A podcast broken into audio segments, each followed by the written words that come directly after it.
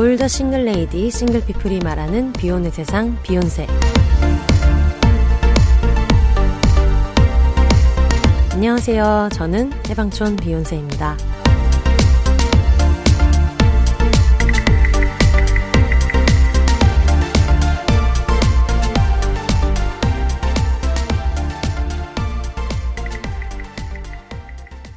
안녕하세요. 해방촌에서 글쓰는 해방촌 비혼세입니다. 비혼입니다.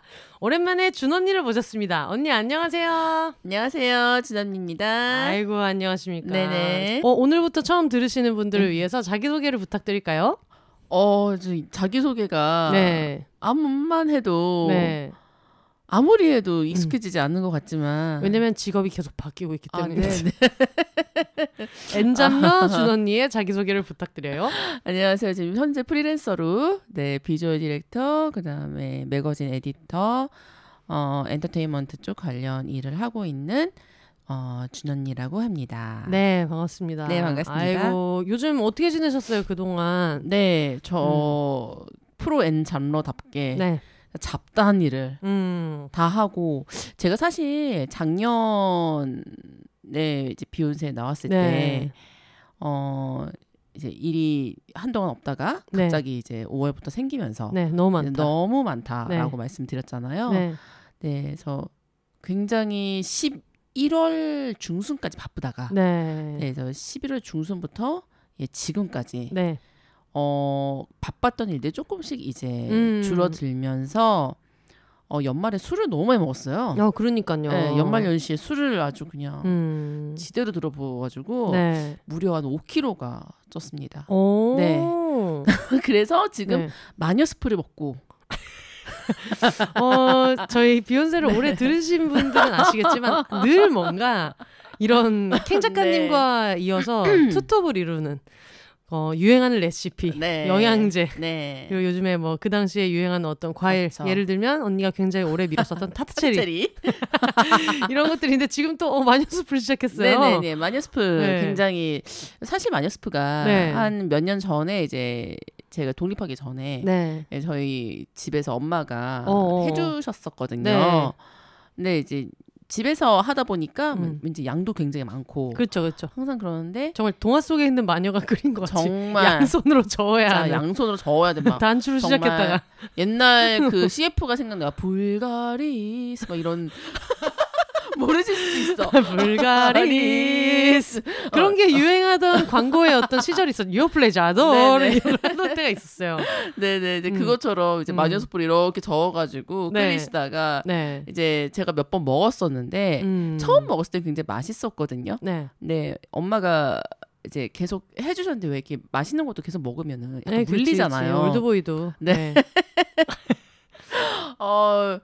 그래서 한동안 마녀수프를 별로 먹고 싶어 하지 않았어요. 네, 마녀수프가 네. 정확히 뭔지 아마 레시피가 집집마다 다르기는 할 텐데 네, 네 준언니에게 마녀수프란? 저에게 마녀수프란? 네. 레시피를 말씀드리면 되는 건가요? 네, 그럼요. 네네. 일단 마녀수프라고 얘기하면 모두가 알 거라는 것 자체가 굉장히 아니, 이런 다 아시지 않나? 유행에 굉장히 어떤 민감한 사람들만이 네네네. 요즘에 네. 다시 이제 유튜브에도 뜨고 있어요. 이 마녀수프가 이제 사람 몸에 좋은 이제 그 채소들로 이루어진 네. 예 저탄고지는 아니고 굉장히 그 뭐라 해야 되지 그 식물 식이섬유가 많고. 풍부한 네. 예, 양배추와 끓여도 식이섬유 남는지 모르겠지만 푹 끓이면은 괜찮고요. 네. 익히면 익힐수록 좋다는 토마토. 네, 이 두 개는 반드시 들어가야 되고요. 그럼 이제 브로콜리라던가 예. 익히면 익힐수록 좋다는 토마토라는 얘기도 지금 처음 아니 토마토 익혀서 먹는 거예요. 익히면 익힐수록 좋은 예. 익선입니다. 여러분 익히면 익힐수록 좋다. 익선이에요. TV가 거거 익선, 돈은 다다 익선. 익선인 토마토. 익선동에서 네. 쉴 수 있고. 그러세요? 네, 토마토가 마시는 지역은 제가 잘 모르지만 anyway. 네. 네. 그래서 이제 토마토와 이제 양배추는 반드시 있어야 되고요. 그다음에 이제 닭 가슴살이 있으면 좋고요. 네. 근데 저는 닭가슴살을 별로 안 좋아해서 저도 별로 안 좋아해요. 네, 닭 다리살을 네네네 네, 닭 다리살을 껍질을 뜯어내고 넣습니다. 네, 그렇게 하셔도 되고요. 네. 그다음에 그 이제 뭐 브로콜리라던가 네. 양파, 그다음에 당근, 네, 네 이런 것들을 그러니까 집에 있는 네. 약간 뭐 된장찌개 끓이다 남은 거 진짜 약간 그 느낌의 냉장고 파먹기 그, 네, 냉장고 파먹기 뭐 애호박도 있으면 넣고 이제.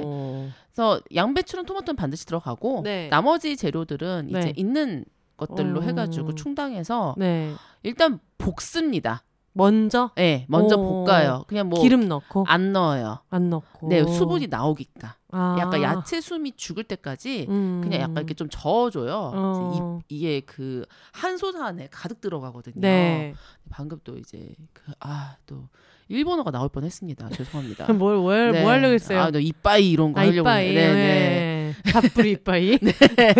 이빠이 들어갈 뻔했습니다. 자제하도록 하겠습니다. 네, 자제하도록 하겠습니다. 네. 그래서 그 한 솥 안에 가득 넣고서 그 나무 주걱으로 이렇게 계속 네. 이렇게 저어줘요. 네. 그러면 이제 야채 숨이 죽잖아요. 숨이 죽으면은 죽을 때쯤 해가지고 네. 조금 맛있게 먹고 싶다. 네. 그러면은 버터를. 맛있겠다. 네. 버터를 그 무염 버터 그 있죠 요만한 거 조각으로 네. 파는 거 무염 버터 한 조각 탁 넣어요. 그래서 그걸 이제 녹으면서 이제 그것도 같이 이게 숨이 죽고 그러면 이제 맛있는 냄새가 나요. 네. 나면서 간다 이런 네, 냄새가 납니다. 약간 해서 딱 보면은 아 요때 물을 500ml 부어줘요.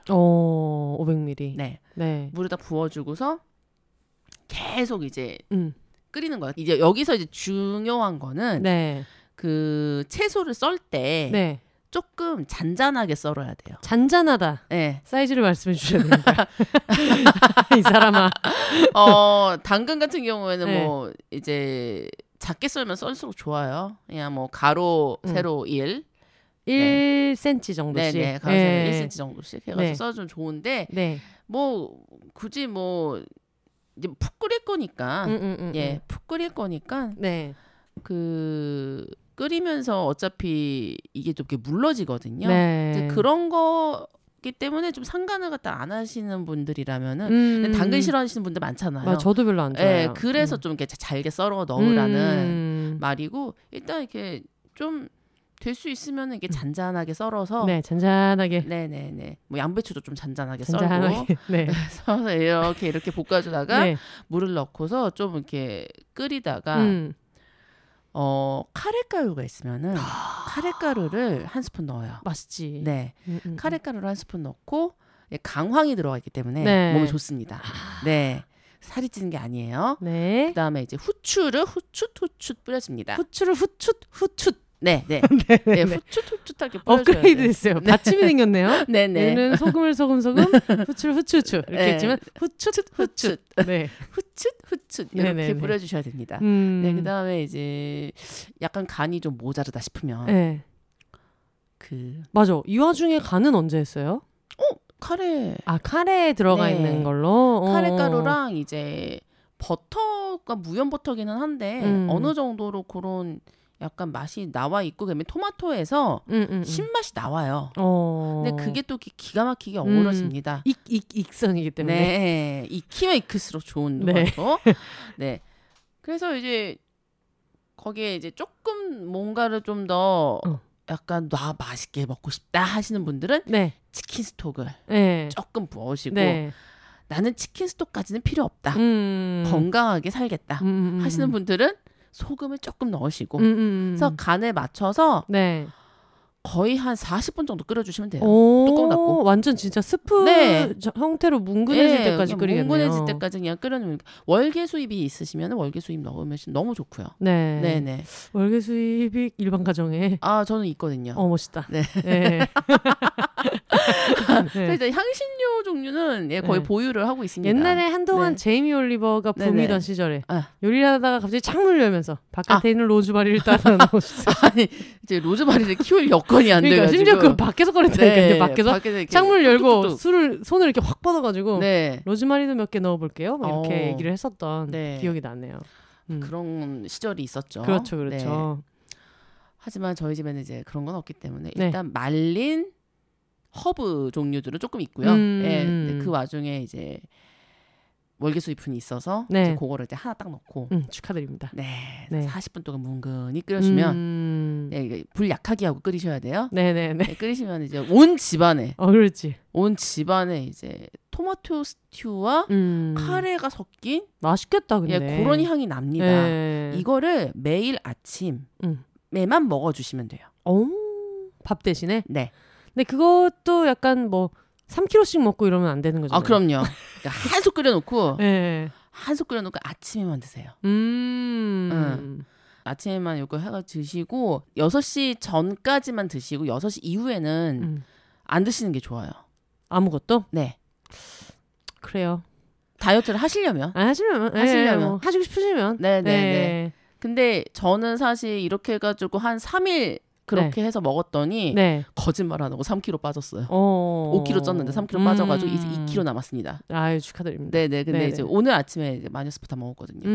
그래서 다시 끓여야 됩니다. 지금 오늘 저희 집에 와가지고 네네. 약간 그거를 갖다 좀 어겼죠? 규칙을? 네. 아무리 우리가 뭐 해산물은 샐러드야 이런 감각으로 먹고 있지만은 조그만한 기업체에서 약간 회식하는 정도의 느낌으로 좀 식사를 했는데 아니 저희는 아니 사실 저는 그것도 이게 뭐 배가 차겠어 했어요. 네, 뭐 해산물 조가리 따위가 뭐 네. 네, 했지만 네.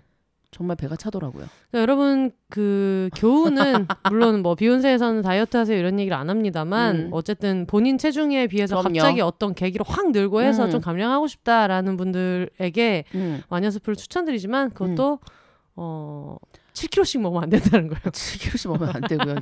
네. 그냥 우리 기준 내에서 허락한 그 국그릇이 있을 거 아니에요. 네네네. 국그릇 안에 한 그릇 는 들어가야 네, 된다. 들어가야 된다. 예전에 그 노사연 씨가 저는 술을 한 잔만 해요라고 해놓고 이만한 대접을 가져왔던 그런 거 말고 그냥 일반적으로 네. 통용되는. 네네. 알겠습니다. 네, 저 집에 이제 집에 가면 엄마가 끓여서 내주시는 국이 있잖아요. 네. 그 국그릇으로 네. 한 그릇 아침에 마녀수프 드시면은 네. 이 추운 날씨에 굉장히 든든하고요. 생각보다 이 순환이 네. 좋아져서 한 일주일, 2주일 정도 계속 꾸준히 하다 보면은 네, 어느 순간 나도 모르게 한 5kg 정도는 감량이 되어 있다. 나는. 그리고 채소를 많이 먹으라고 얘기를 많이 하긴 하는데 네. 저는 그런 게 진짜 어렵거든요. 샐러드를 워낙 안 좋아하다 저도 보니까 샐러드 안 좋아해요. 그래서 뭔가 네. 쌈으로 먹고 이러려다 보면 또 쌈에는 뭘 싸야 되고 이런 그쵸. 게 있는데 근데 그걸 한 번에 확 끓여버리면은 진짜 언니 얘기한 대로 요즘처럼 날 춥고 맞아요. 이럴 때는 너무 편할 것 같아. 너무 편하고요. 그리고 또 좋은 게 이제 아침에 나 그래도 탄수화물이 좀 필요해라고 하시는 분들은 네. 정말 이렇게 뭐 바게트 같은 거 빵 찍어 드시면 되겠다. 네, 빵 찍어 드시면 돼요. 그것도 바게트를 여러분 2줄씩 찍어 드시는 건 안 돼요. 연유 바게트 이런 거 안 됩니다. 연유 바게트. 그렇죠, 그렇죠. 근데 마늘 바게트, 연유 바게트 이런 거 안 돼요. 그러니까 명란 바게트도 네. 명란만 발라져 있지 않습니다, 네. 여러분. 여러분, 네. 그냥 순수 그 자체인 플레인 바게트로 드세요. 네, 이렇게 준언니와 함께 오랜만에 온 준언니와 함께 지금 네. 마녀수프 특집을 15분째 얘기하고 있는데 죄송합니다. 아예 아닙니다. 저희가 요즘에 약간 식생활에 대한 것도 많이 얘기를 하고 있기 때문에 네. 근데 또 이 얘기를 빼놓을 수 없는 것이 네. 얼마 전에도 생일이지 않았겠습니까?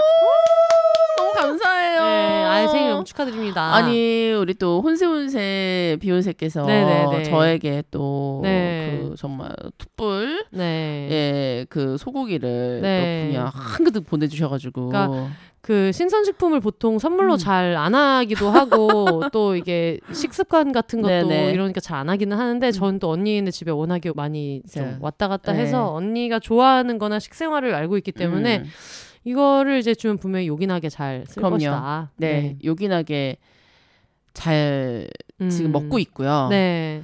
일단 소고기 같은 경우에는 냉동이 된 상태로 오는 게 아니라 냉장이 되는 상태로 오기 그쵸. 때문에 오다가 냉장 예. 상태로 녹기도 하고 네네 그렇기 때문에 이게 또 한 번 또 녹인 거는 얼렸다가 녹인 거 다시 맞아, 못 얼려요. 맞아요. 그리고 이거를 빨리 한 이틀 받은 지 이틀 정도 안에 약간 해치워야 되는 네. 예, 그런 부담감이 좀 있습니다. 네. 근데 이제 소고기가 이제 좋은 소고기가 오기는 했는데 이 소고기를 그냥 그대로 구워 먹는 게 아니라 이것도 손질을 해야 돼요. 네. 네네.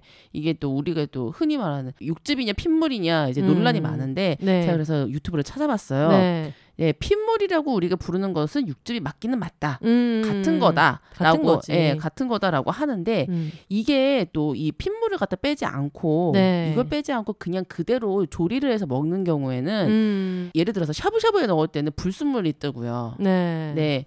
그다음에 약간 누린내도 나요. 누린내 나죠. 예.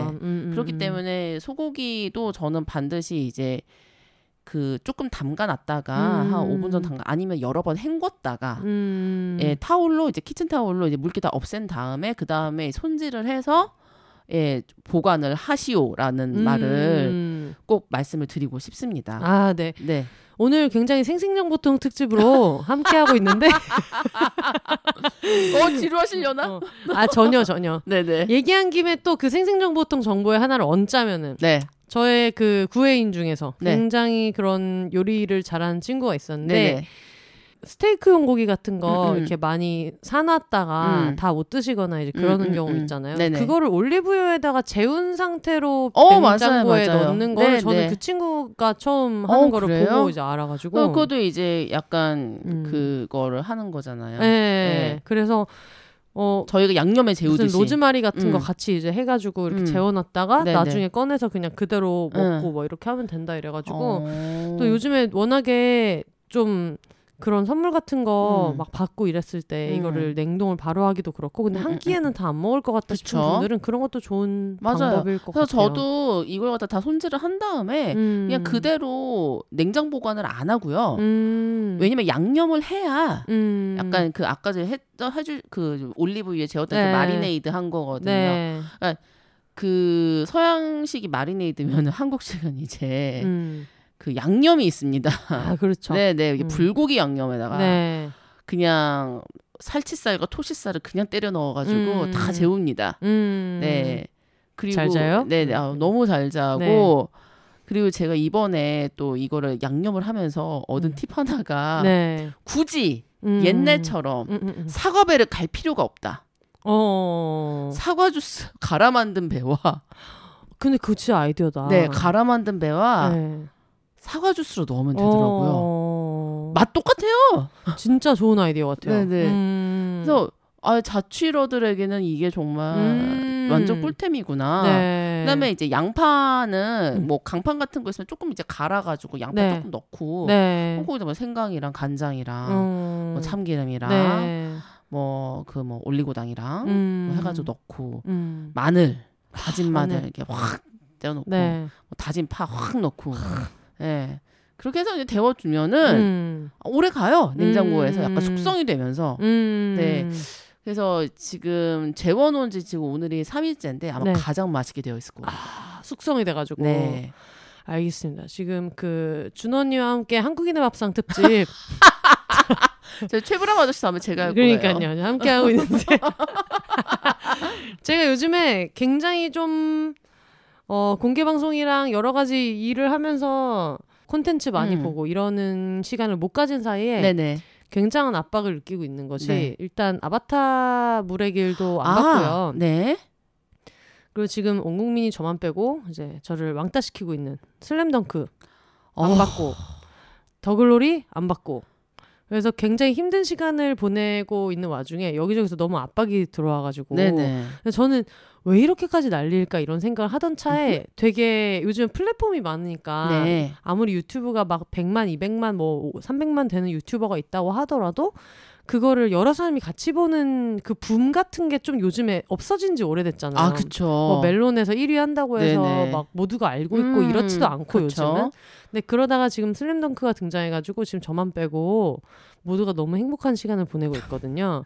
그러던 차에 주변에 팟캐스트를 하시는 네. 짐송님, 밀리언 하신 짐송님 들었습니다. 그리고 네. 닥터쿠에 이제 간헐적으로 출연하시는 우리 준언니가 둘 다 슬램덩크 얘기를 하는 것을 듣고 너무 섭섭하다. 아니, 나는 모르는데. 잠깐만요. 네. 지금 세대 몰라. 세대가 나는 우리 혼세님이 우리 세대인 줄 알고 있었는데 맞아요, 맞아요. 아니 세대는. 우리보다 한참 밑세대 아니에요? 아니에요. 왜냐면 짐송님은 심지어 저보다 나이가 어리고.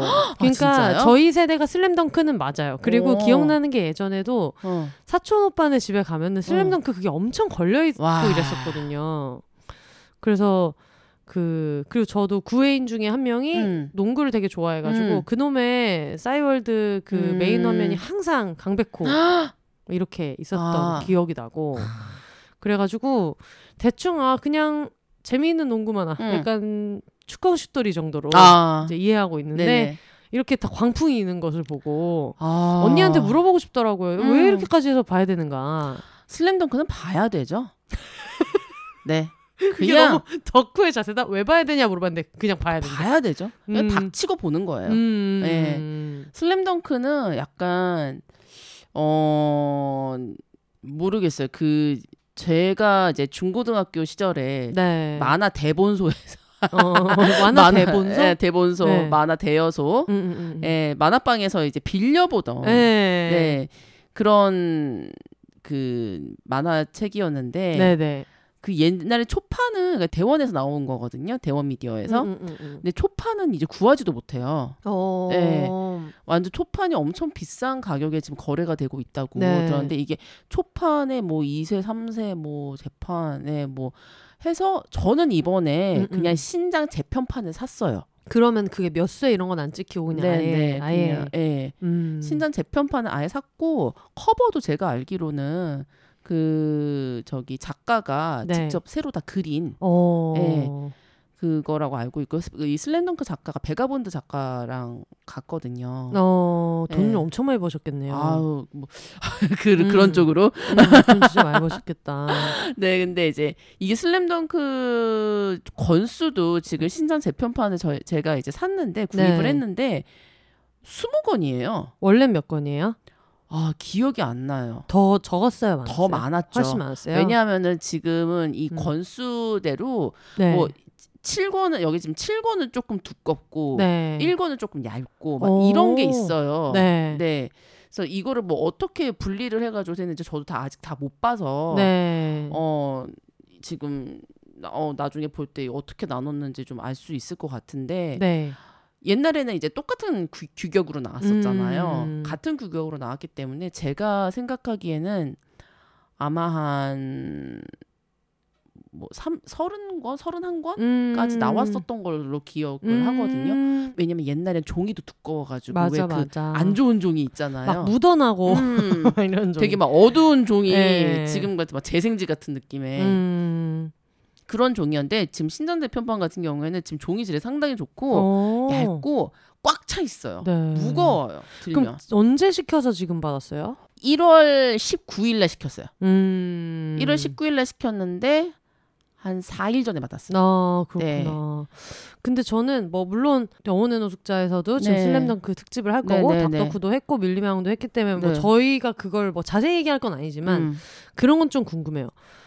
엄청 의견이 분분한 거예요. 어떤 사람들은 그냥 극장판만 봐도 된다. 이런 사람들이 있고 아니다. 이거는 애니메이션으로 보고 봐야된다. 라는 분도 있고 또 어떤 분은 만화를 싹 다 보고 그 다음에 영화를 봐야 된다. 이게 되게 얘기가 많아서 그래서 이제 전 처음에 그렇게 난리하고 한번 볼까? 이렇게 생각을 했다가 갑자기 어마어마하죠. 네, 어마어마해서 지금 난리가 났는데 근데 제가 뭔가 보러 가야겠다 이걸 결정하기 전에 너무 모두가 이걸 자꾸 봐야 된다고 하니까 그런 좀 섭섭한 거 있잖아요. 나 혼자 지금부터 따라잡아야 되는데 내 친구들은 이미 저기 가 있으니까 막 난 그냥 안 갈래 막 이렇게 삐지게 되는 마음이 있는데 있죠. 그걸 안타까워하는 친구는 아니다 극장판 하나만 봐도 된다 기죽지 말고 가라고 그랬는데 또 다른 친구는 근데 극장판을 보다가 극장판을 처음 보는 사람들이 원래 원작 만화를 아는 사람들한테 되게 의미 있는 장면에서 그냥 자기네끼리 낄낄대는 걸 보면서 굉장히 킹받은 경험이 있어서 그게 뭔지를 좀 알아야지 그 좀 뻐렁치는 그런 게 있다. 그래가지고 근데 지금까지 덕질을 굉장히 많이 하신 입장에서 저처럼 망설이고 있는 단계의 사람에게 뭐라고 추천하시고 싶어요? 영화만 봐도 된다? 아니면 만화도 봐야 된다? 아니 물론 정식 코스를 받는 게 제일 좋죠. 네. 지금 여러분 보이지 않지만 눈알이 약간 돌아있습니다. 아, 네. 저 얘기를 하는 언니의 눈이 약간 돌아. 아, 정식 코스를 하면 일단 만화책을 띄고요. 띄고. 네, 만화책을 띄고 그 다음에 애니 그 비디오판 있어요. 바로 영어로 가면 안 돼요? 네. 애니메이션. 눈이 돌아있어요. 네, 애니메이션 봐야 네. 돼요. 넷플릭스에 지금 하고 있죠? 네, 뭐 넷플릭스도 들어와 있고 네. 지금 원래 이게 SBS에서 방송이 됐던 거기 때문에 이제 공중파에서는 네. 웨이브에도 있습니다. 오, 네. 네. TV에도 있는 걸로 알고 있어요. 그래서 다 들어갔는데 저는 비디오 대여점에서 빌려보던 세대로서 네. 일단 넷플릭스 판을 보는 거를 추천을 드리고요. 오. 네. 맞아. 그 얘기를 닥터쿠에서 하시더라고요. 이게 네네. 비디오 대여점에 있는 거랑 SBS 버전이 달라요. 여러분의 추억은 약간 대다수가 어느 쪽인지. 네. 네. 아, 대중픽은 SBS죠. 뜨거운 왜냐하면은, 코트를 가르며 너에게 가고 있어. 뜨거운 코트를 가르며 너에게 가고 있어는 SBS라는 네. 거예요. 아. 네, 이제 비디오는 하나, 둘, 셋, 넷.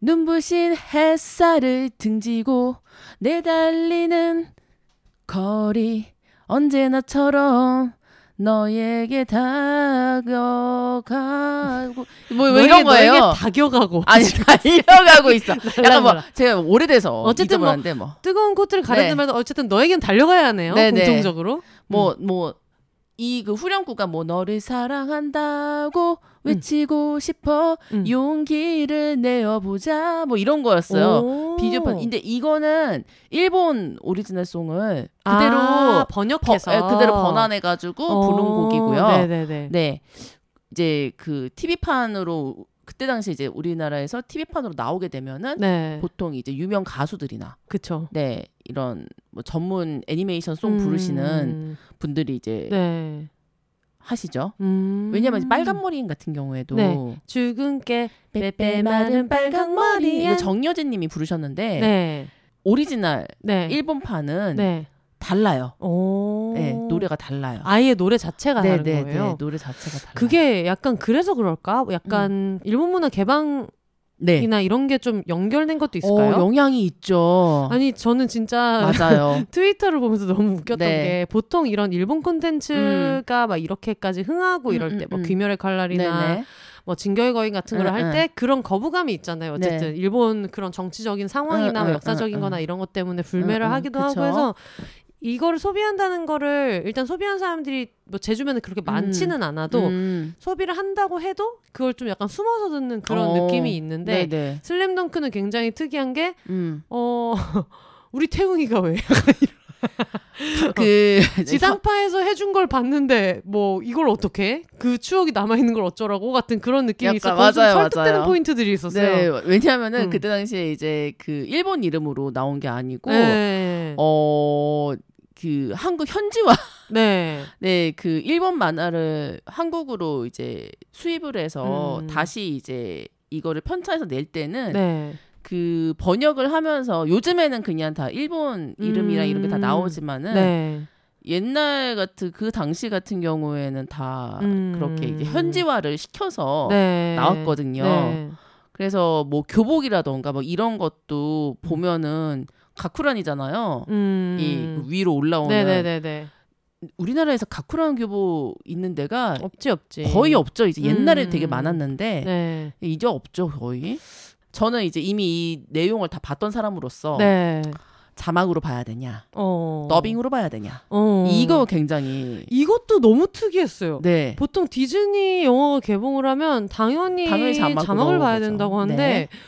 이분들은 그냥 그 원작에는 큰 관심이 없으시고 내 추억이니까 무조건 더빙 이렇게. 내가 거기에 되게 중요한 장면이 나와요.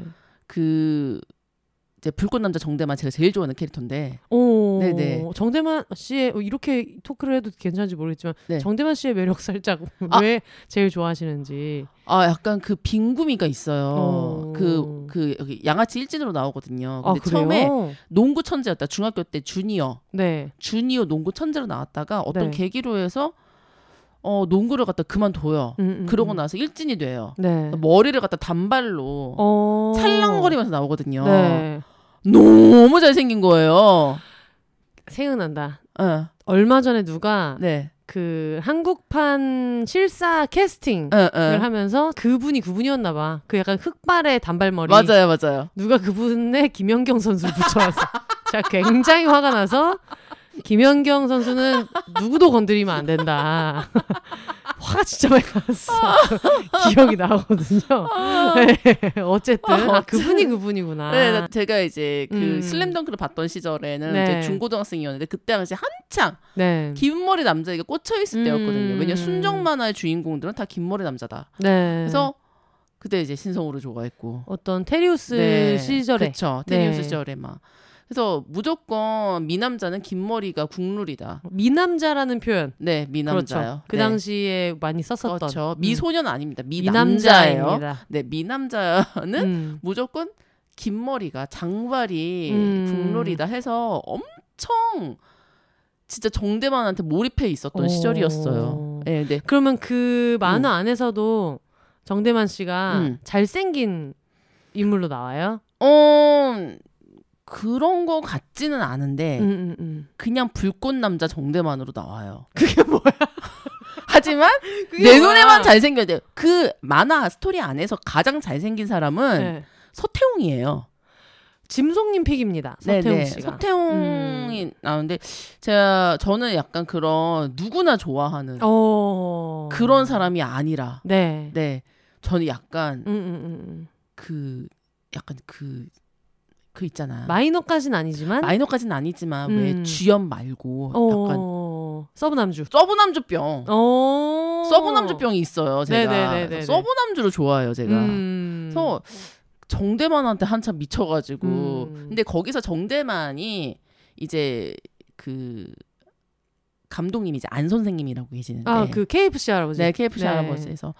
안 선생님 농구가 하고 싶어요라고 해서 이제 막 울면서 이제 쌍코피 터뜨리고 우는 장면이 그게 정대만 씨예요? 네, 그게 정대만이에요. 그 단발머리였나? 짤은 네. 봤는데. 아니, 그때 단발머리 아니에요. 단발머리예요. 아, 그래? 단발머리에서 이제 무릎을 꿇고 안 선생님 농구가 하고 싶어요 이렇게 우는 장면이 있어요. 구혜인의 그 싸이월드 대문이었습니다. 아주 유난을 떨고. 이제 그러면서 이제 그 다음날 정대만이 머리를 깎고, 네 머리 자르고 이제 상큼하게 이제 상고머리를 하고 옵니다. 상고머리. 상고머리라고 합니다. 네. 이쯤에서 언니의 연령대를 알려주면은 같이 공감하면서 들을 수 있는 분들이 많을 것 같아요. 오 마이 갓. 왜 우리는 그냥 다 얘기했으니까 늘. 네네. 네. 저랑 언니가 78년생이에요. 78년생이고. 네.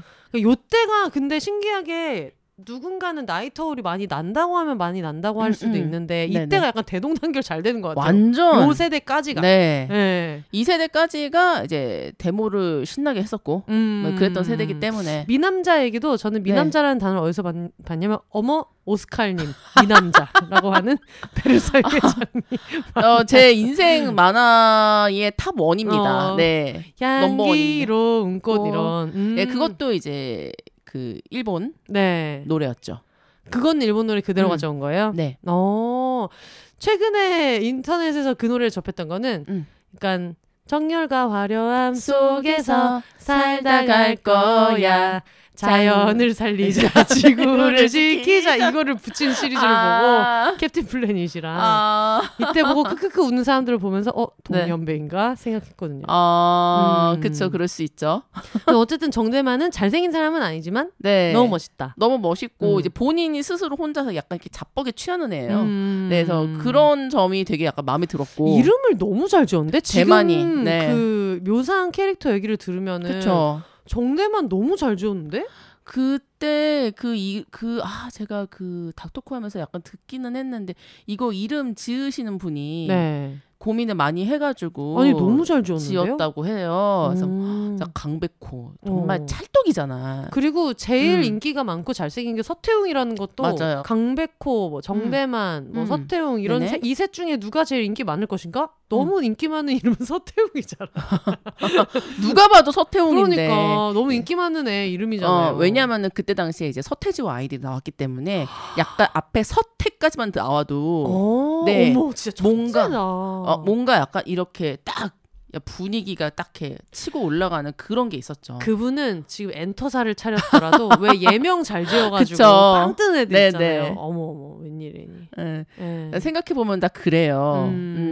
그때는 몰랐지만 지금 생각해보면 그렇다. 약간 이런. 사실 그거를 한국에 가져와서 이름을 붙인다는 것 자체가 되게 연예기획사 맞아요. 신인개발팀에서 할 법한 일이잖아요. 그 당시에는 뭐 연예기획사고 뭐고 진짜 정말 길거리 캐스팅하고 그 다음 주에 캔커피 광고에 나오던 그럼요. 시절이니까. 네, 맞습니다. 맞습니다. 무슨 얘기를 하다 여기까지 네. 왔는지. 아, 그 왜 더빙으로 봐야 되느냐. 네네네. 그래서 제가 정대만을 얘기를 했잖아요. 거기서 정대만이 이제 끊임없이 그 영화에서 네. 본인의 의지, 뭐 멘탈 이런 것들 굉장히 싸웁니다. 네, 내 이름이 뭐야? 내가 누구야? 내가 누구야? 이런 게 있어요. 내가 누구야? 나는 정대만 뭐 이렇게 하는 게 있는데 내 이름은 정대만 이게 있어요. 네.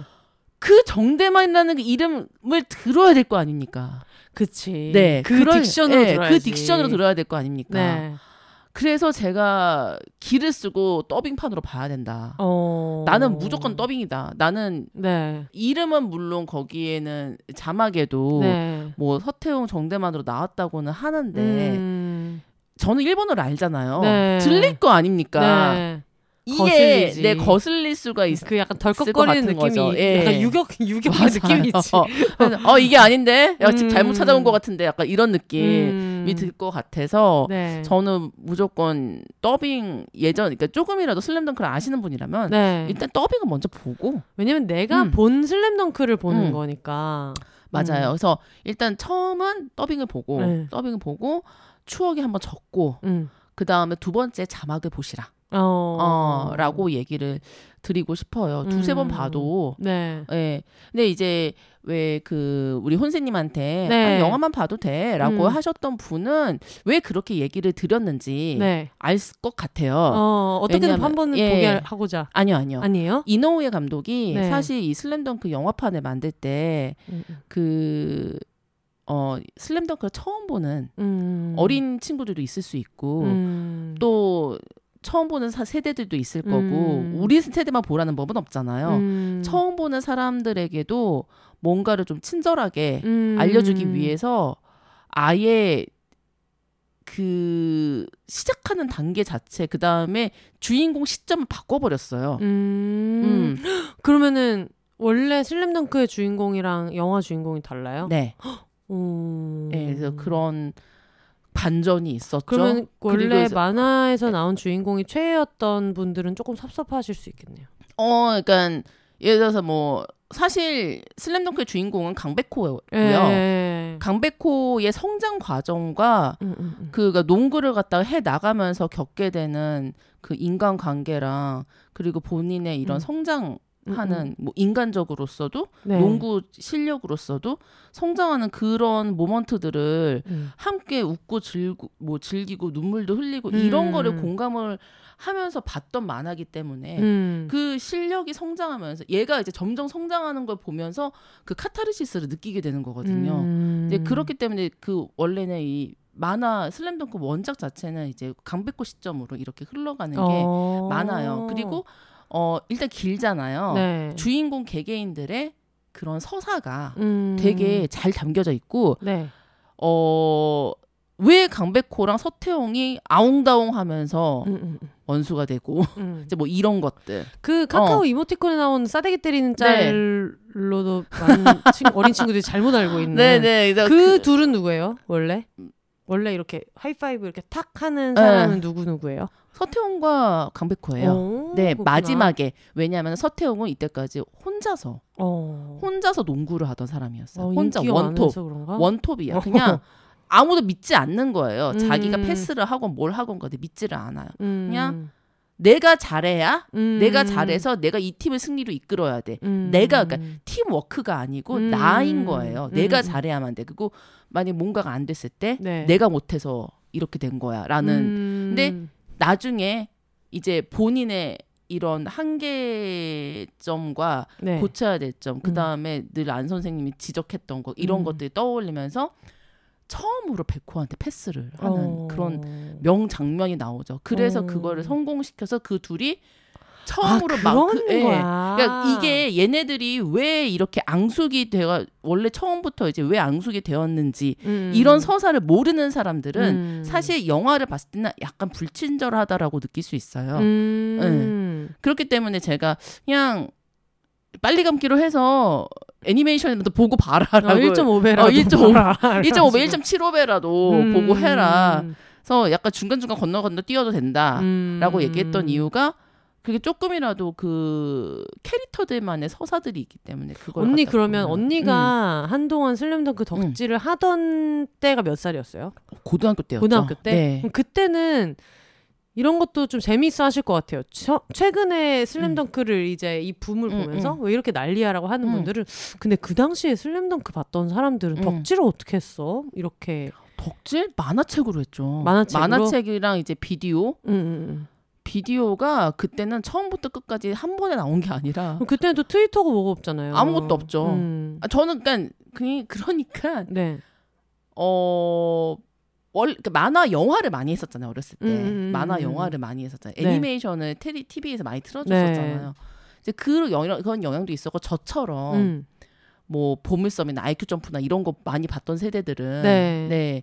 어렸을 때부터 그 만화책방을 들락날락 거리면서 막 이렇게 빌려보는 게 일상이었어요. 네. 그리고 저는 이제 슬램덩크를 안 보다가 제가 이제 남녀공학이었는데 예고여가지고 남자애들이 엄청나게 보는 거예요. 슬램덩크를.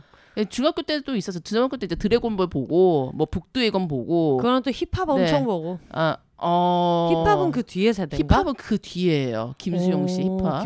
네. 그것도 되게 기억에 남는 남자애들이 되게 많이 봐서 흥한 만화의 대표적인 계보에 있는 것 같고 그쵸. 그 힙합이 나왔을 때가 한창 이제 우리나라에서 이제 서태지 아이들이 어느 정도 이제 인기 가열에 올라섰고 이제 듀스랑 막 나오면서 엄청 힙합의 붐이 일어서 그러니까 해외에서 미국에서 막 들어온 오렌지족들의 입성 오렌지족 그렇지. 그런 거 더불어서 이제 힙합의 붐이 일었었던 때고 이제 이태원의 그런 그 문나이트 이런 데서 엄청나게 이제 그걸 끌었던 시절이었기 때문에 김수용 씨 힙합이 붐을 타고 일어났고 대중문화의 이런 흐름과 맞물려서 가게 된 케이스고 우리가 생각하기에도 이제 96년도 97년 제 96학번인데 96년도 97년도에 이제 언플러그드 보이 뭐 이런 나오면서 이제 일단 여자애들 이건 남자애들이건 그때 당시 한참 스케이트보드에 미쳤었죠. 그렇죠. 네.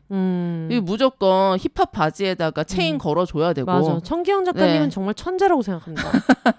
제가 또 요즘 좋아하면 올리는 그 좋아할람 짝짝짝에 미쳐있기 때문에 아 진짜 이런 생각 어떻게 하지? 청기영 작가님은 정말 천재 만재시라고 생각하는데. 그래서 그 언플러그드 보이의 영향으로 이제 강남과 강북 일대 교복이 바뀌게 되죠. 그렇죠. 네. 애들이 이제 그 교복도 바뀌게 되고 그리고 학원 가거나 할 때 옷을 갈아입으면 그 동네 바닥을 다 청소하게 되는. 그렇죠.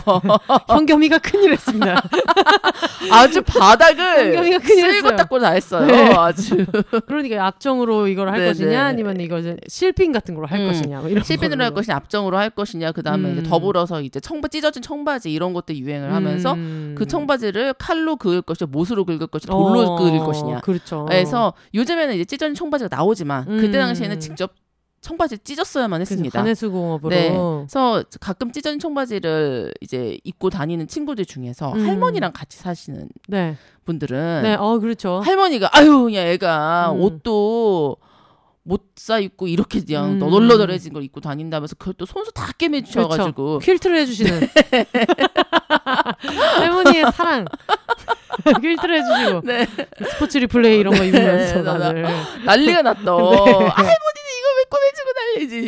이제 난리가 나죠. 아유 나는 너 무릎 시려울까봐. 그러니까 어디 가서 무슨 옷 한 벌 못 입는 줄 알면 어떡하냐고. 우리 집 이렇게 못 사는 이런 집 아니라고. 그러니까 그러던 시절이 있었네요. 네 그러던 시절이었어요. 그렇기 때문에 저는 이제 고등학교 때 한창 이제 그걸 빌려봤는데 하필 또 수업 시간에 빌려본 거예요. 아니 시험 시간? 시험 기간에 빌려본 거예요. 집에서. 너무 재밌지. 너무 재밌죠. 더 재밌잖아. 네, 뜨뜻한 아랫목에서 약간 그 이불 안에다가 이제 책을 숨겨놓고서 네. 귤 까먹으면서 이렇게 네. 머리만 내밀고 약간 이렇게 그 문제집과 자습서와 막 이런 거를 약간 이렇게 겹쳐놓고서 이렇게 있었는데 척추가 아작나지. 네, 엄마한테 들킨 거죠. 네. 네, 엄마가 들려서 이제 등짝 스매싱 날리시면서 이쯤에서 다시 한번 얘기를 해야 될 게 준언니 어머니는 농구부 주장 출신입니다. 그냥 농구부가 아니고 주장을 하셨던. 네네 주장을 했었던. 네네네. 예 농구 선수 출신인데요. 어머니가 어디 출신이시죠? 경상도 상주요. 상주의 강백호. 네 거의 상주의 정대만이라고 할 수 있는 어머니. 네. 아 손이 진짜 크고 매워요. 그래서. 그 손으로 이제 얻어 맞으면은 네. 날아가고 이랬거든요 어렸을 때. 근데 엄마한테 이제 등짝 스매싱을 이게 아주 후려가지고잖아. 엄마가 시험 기간에 네가 대학을 지금 갈리는 거야 말리는 거야 이러면서 이제 난리가 났죠. 네. 내가 엄마한테 이리 내놓으라고 내놓으라고. 그래서 엄마 이거 찢으면 안 된다고 빌려온 거다고 한다. 내용이 무슨 내용인고 하면서 엄마가 이게 안을 이렇게 딱 봤는데 농구 내용이잖아요. 뜨거운 코트를 가르면 네. 너에게 하고 있어. 딱 보다가. 엄마 이제 한 권만 본 거예요. 네. 한 권을 미리 쓱 본 거예요. 재밌는 거지. 이거는 용서해주겠다. 장르물로. 네, 슬램덩크만은 용서해주겠다. 엄마가 허락하는 농구 장르물. 엄마가 허락한 유일한 만화. 엄마가 허락한 유일한 만화. 만화. 엄마가 허락한 유일한 마약 같은 만화. 슬램덩크. 네, 엄마가 그때 당시 만화책을 두 개를 허용해 준 게 있었어요. 네. 미스터 초밥왕과 네. 슬램덩크입니다. 장르물에 약하세요. 그리고 누가 봐도 이건 약간 청소년 권장도.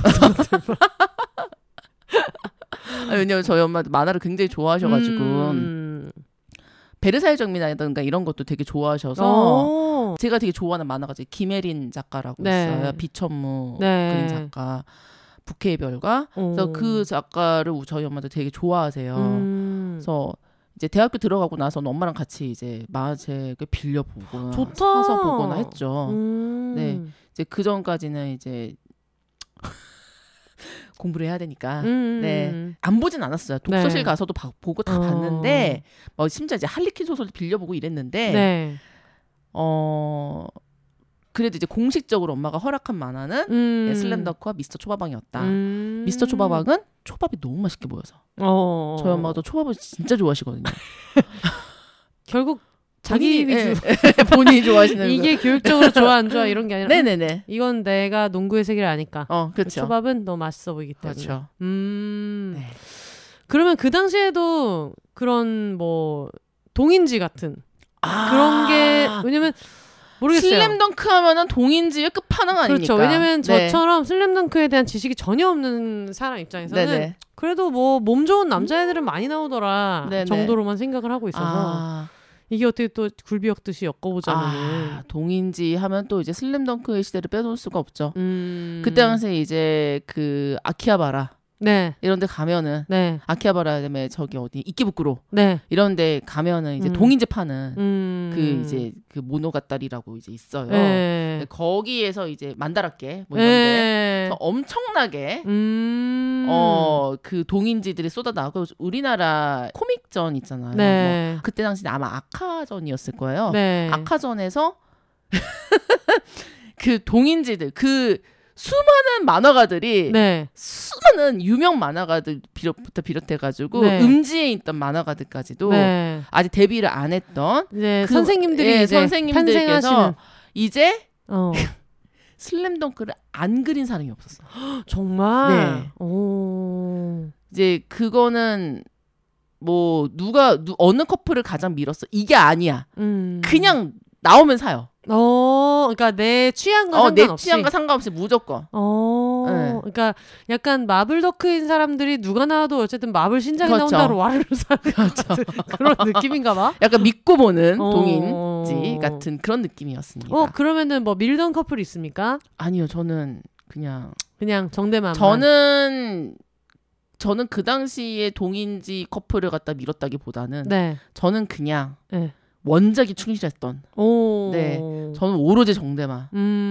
이제 홍대섭도 있고 네. 채치수도 있고 네. 그다음에 이제 그 상대편 네. 그 농구부 멤버들 중에서 굉장히 그 괜찮은 사람들이 많았어요. 네. 제가 또 좋아하던 상대편에 좀 괜찮았던 선수가 윤대협이라고 또 있었고, 예. 이름 진짜 잘 짓는다. 대협이 윤대협 어떡할 거냐고. 이름을 너무 잘 짓는다. 정대만, 윤대, 송태섭. 사실 근데 슬램덩크라는 만화 자체가 훌륭한 거는 너무 세계적으로 그쵸. 알려져 있으니까 네네. 우리가 그것까지 얘기할 필요 없지만 나는 이 한국에서 만든 팀이 너무 엄청난 일을 했다고 그쵸. 생각해요. OST도 너무 좋고 뭐 만화 한 번도 안 본 저도 맞아요. 알만한 OST니까. 그때 당시 붐이 일었죠. 이제 조던에 난리가 났고요. 조던 신발 난리가 났고요. 그 다음에 농구 네.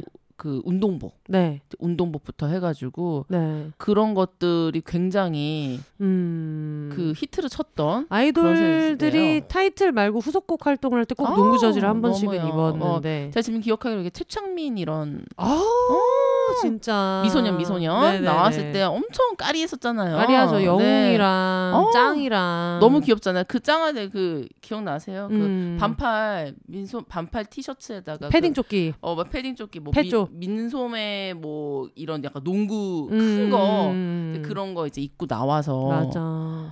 이렇게 뭐 등 번호 쓰여진 거 입고 나와서 막 그랬고. 그 다음에 한창 그 붐을 타고서 이제 연대, 고대, 네. 농구 시리즈. 그게 이제 난리가 났었죠. 그 당시에 이제 응답하라 이제 1994 보면은 네. 나오잖아요. 왜냐면 저희는 응답하라까지 갈 것도 없이 캥 작가님이 이상민 선수에 돌아있어서 자기가 살면서 이렇게까지 누구를 미친 듯이 좋아해본 게 아마 그게 시작이었던 게 늘 은지원 씨 얘기를 하지만 그 전에 이상민 씨거든요. 우지원. 아니 그게 아니라 잭스키스를 엄청 좋아했는데 그리고 그만큼 내가 뭔가 진짜 미친 듯이 덕질을 했다라고 할 수 있는 게 이상민 선수라고. 네네네. 그래서 저는 그때도 맞아 그때 농구대잔치도 TV에서 막 해주고 그랬던 그쵸, 기억이 그쵸. 나고 네. 그래서 되게 유명했었죠. 그때 이제 농구 배구가 되게 인기를 끌었어요. 그래서 뭐 배구도 이제 뭐 화종화 선수, 만학길 선수 해가지고 굉장히 인기가 좋았었고. 마지막 승부는 어느 시기예요? 그 시기입니다. 92년도예요. 빰빰빰빰빰빰빰빰빰빰빰 그치. 그 장동건과 손지창 나온 드라마 농구 드라마 처음부터 노래 너무 알 수는 없는 거야. 노래 진짜 좋잖아요. 너무 좋잖아요. 가슴이 진짜 벅차 오르잖아요. 내 전부를 거는 거야 모든 네. 순간을 위해. 너무 그러니까 농구 붐이 노랫발도 진짜 많이 받은 것 같아요. 너무 많이 받. 그때 당시에는 그 드라마의 사운드 트랙이 굉장히 히트를 치던 시기였기 때문에 히트를 친다. 진짜 말 뭐니? 히트다 히트. 히트를 친 시기였기 때문에 네. 그 당시에 이제 걸어서 하늘까지 뭐 이런 거. 예. 맞아. 눈 내리는 밤은 언제나. 참기 힘든 지난 추억이. 가슴 깊은 곳에 숨겨둔 너를 생각하게 하는데. 그렇지. 어둠 미로 속을. 헤매는 과거에는. 그만해야 돼. 그럼 아니 왜 이런 것만 기억나냐고. 그래서 그때 진짜 그 농구 붐이 일었던 당시에 농구 네. 드라마 마지막 승부가 이제 완전 피크를 찍었었고요.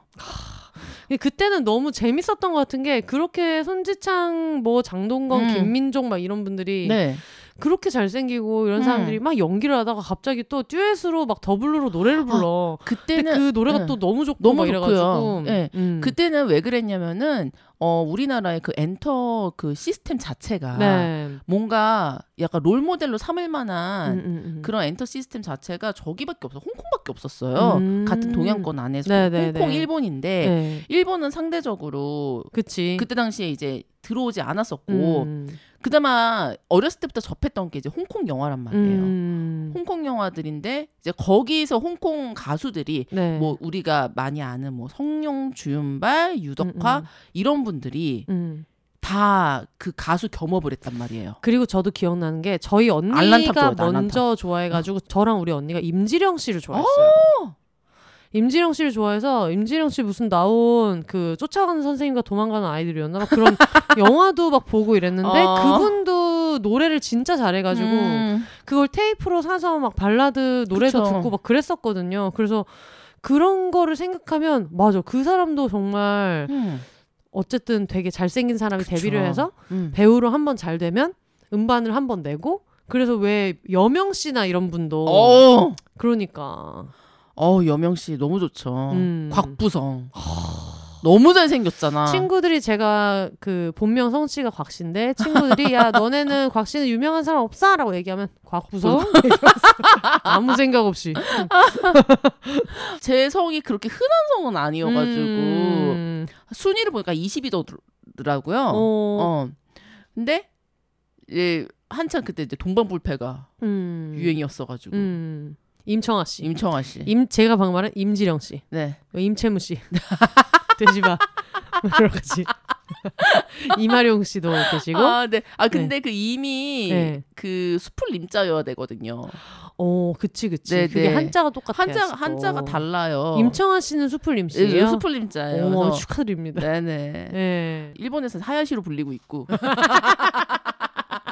네네. 그렇지. 네. 우리 엄마 이제 저희 어머니 성함도 네네. 본명 말하지 않겠지만 네네. 그 일본어로 불렀을 때도 일본에도 이름이 있는 네네. 그런 좀 단순한 이렇게 있어요.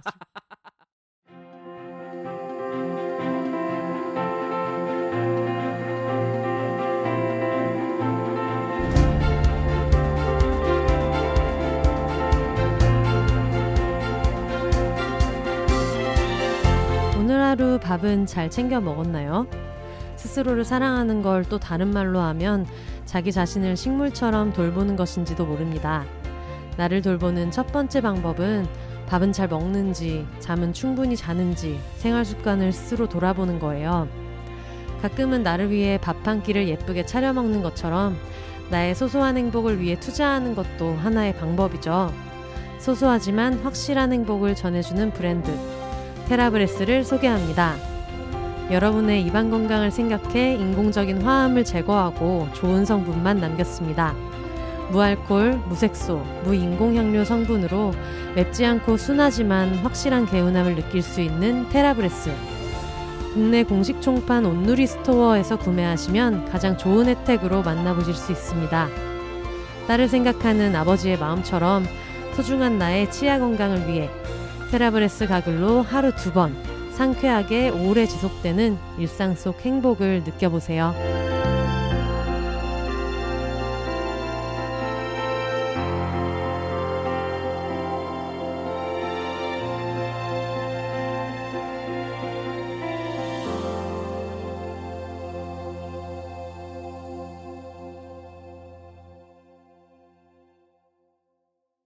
그때 홍콩 영화분 얘기를 하니까 진짜 기억이 많이 나네요. 그렇죠.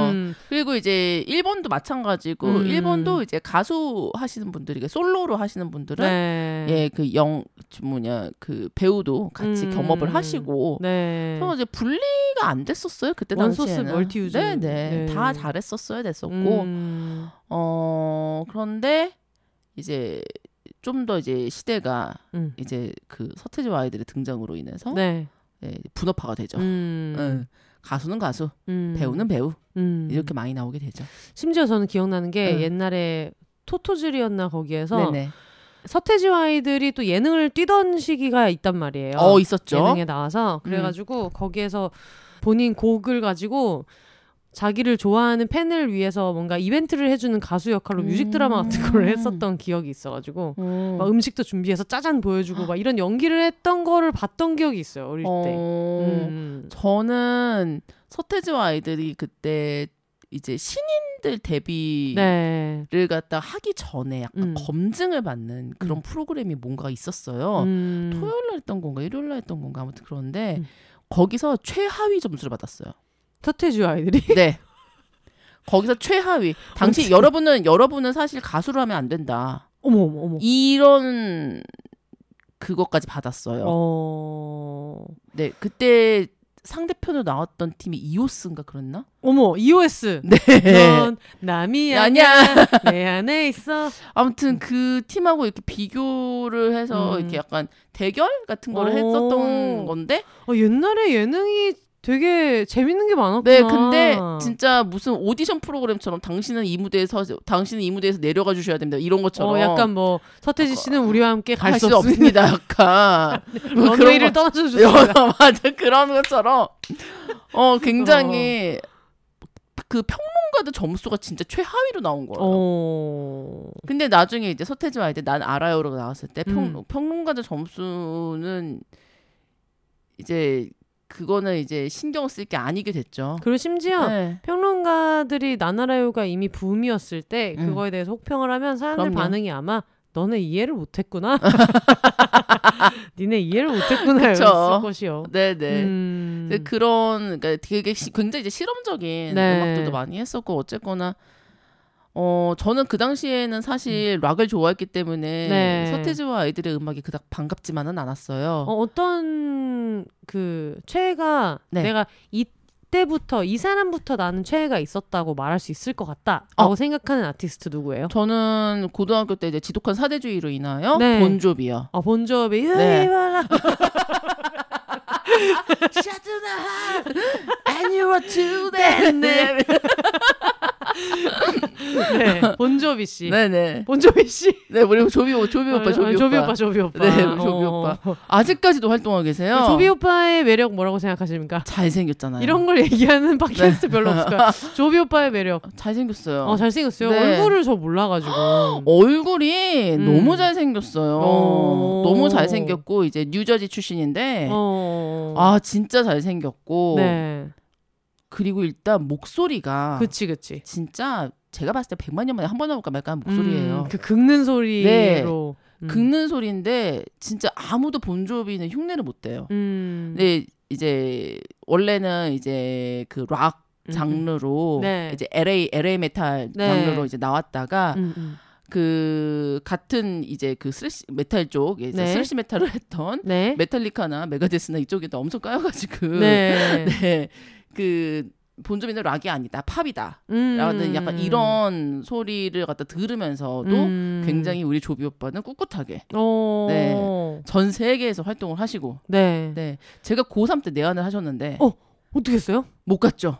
근데 그 당시였으면 못 갔을 것 같아. 네, 고3이었는데 못 갔죠. 당연히 못 갔죠. 배철수의 음악 캠프를 틀어놓고 거기서 나오는 중계방송 같은 라디오로 들으면서 이제 여기는 지금 본조비 공연장이 열리고 잠실 체조 경기장입니다. 이러면서 이제 막 그런 거를 이제 나가서 뭐 이렇게 하는 게 있었어요. 라디오로도. 와. 그래서 이제 그 콘서트를 예전에는 이제 TV에서 가끔씩 해주던 때가 있었어요.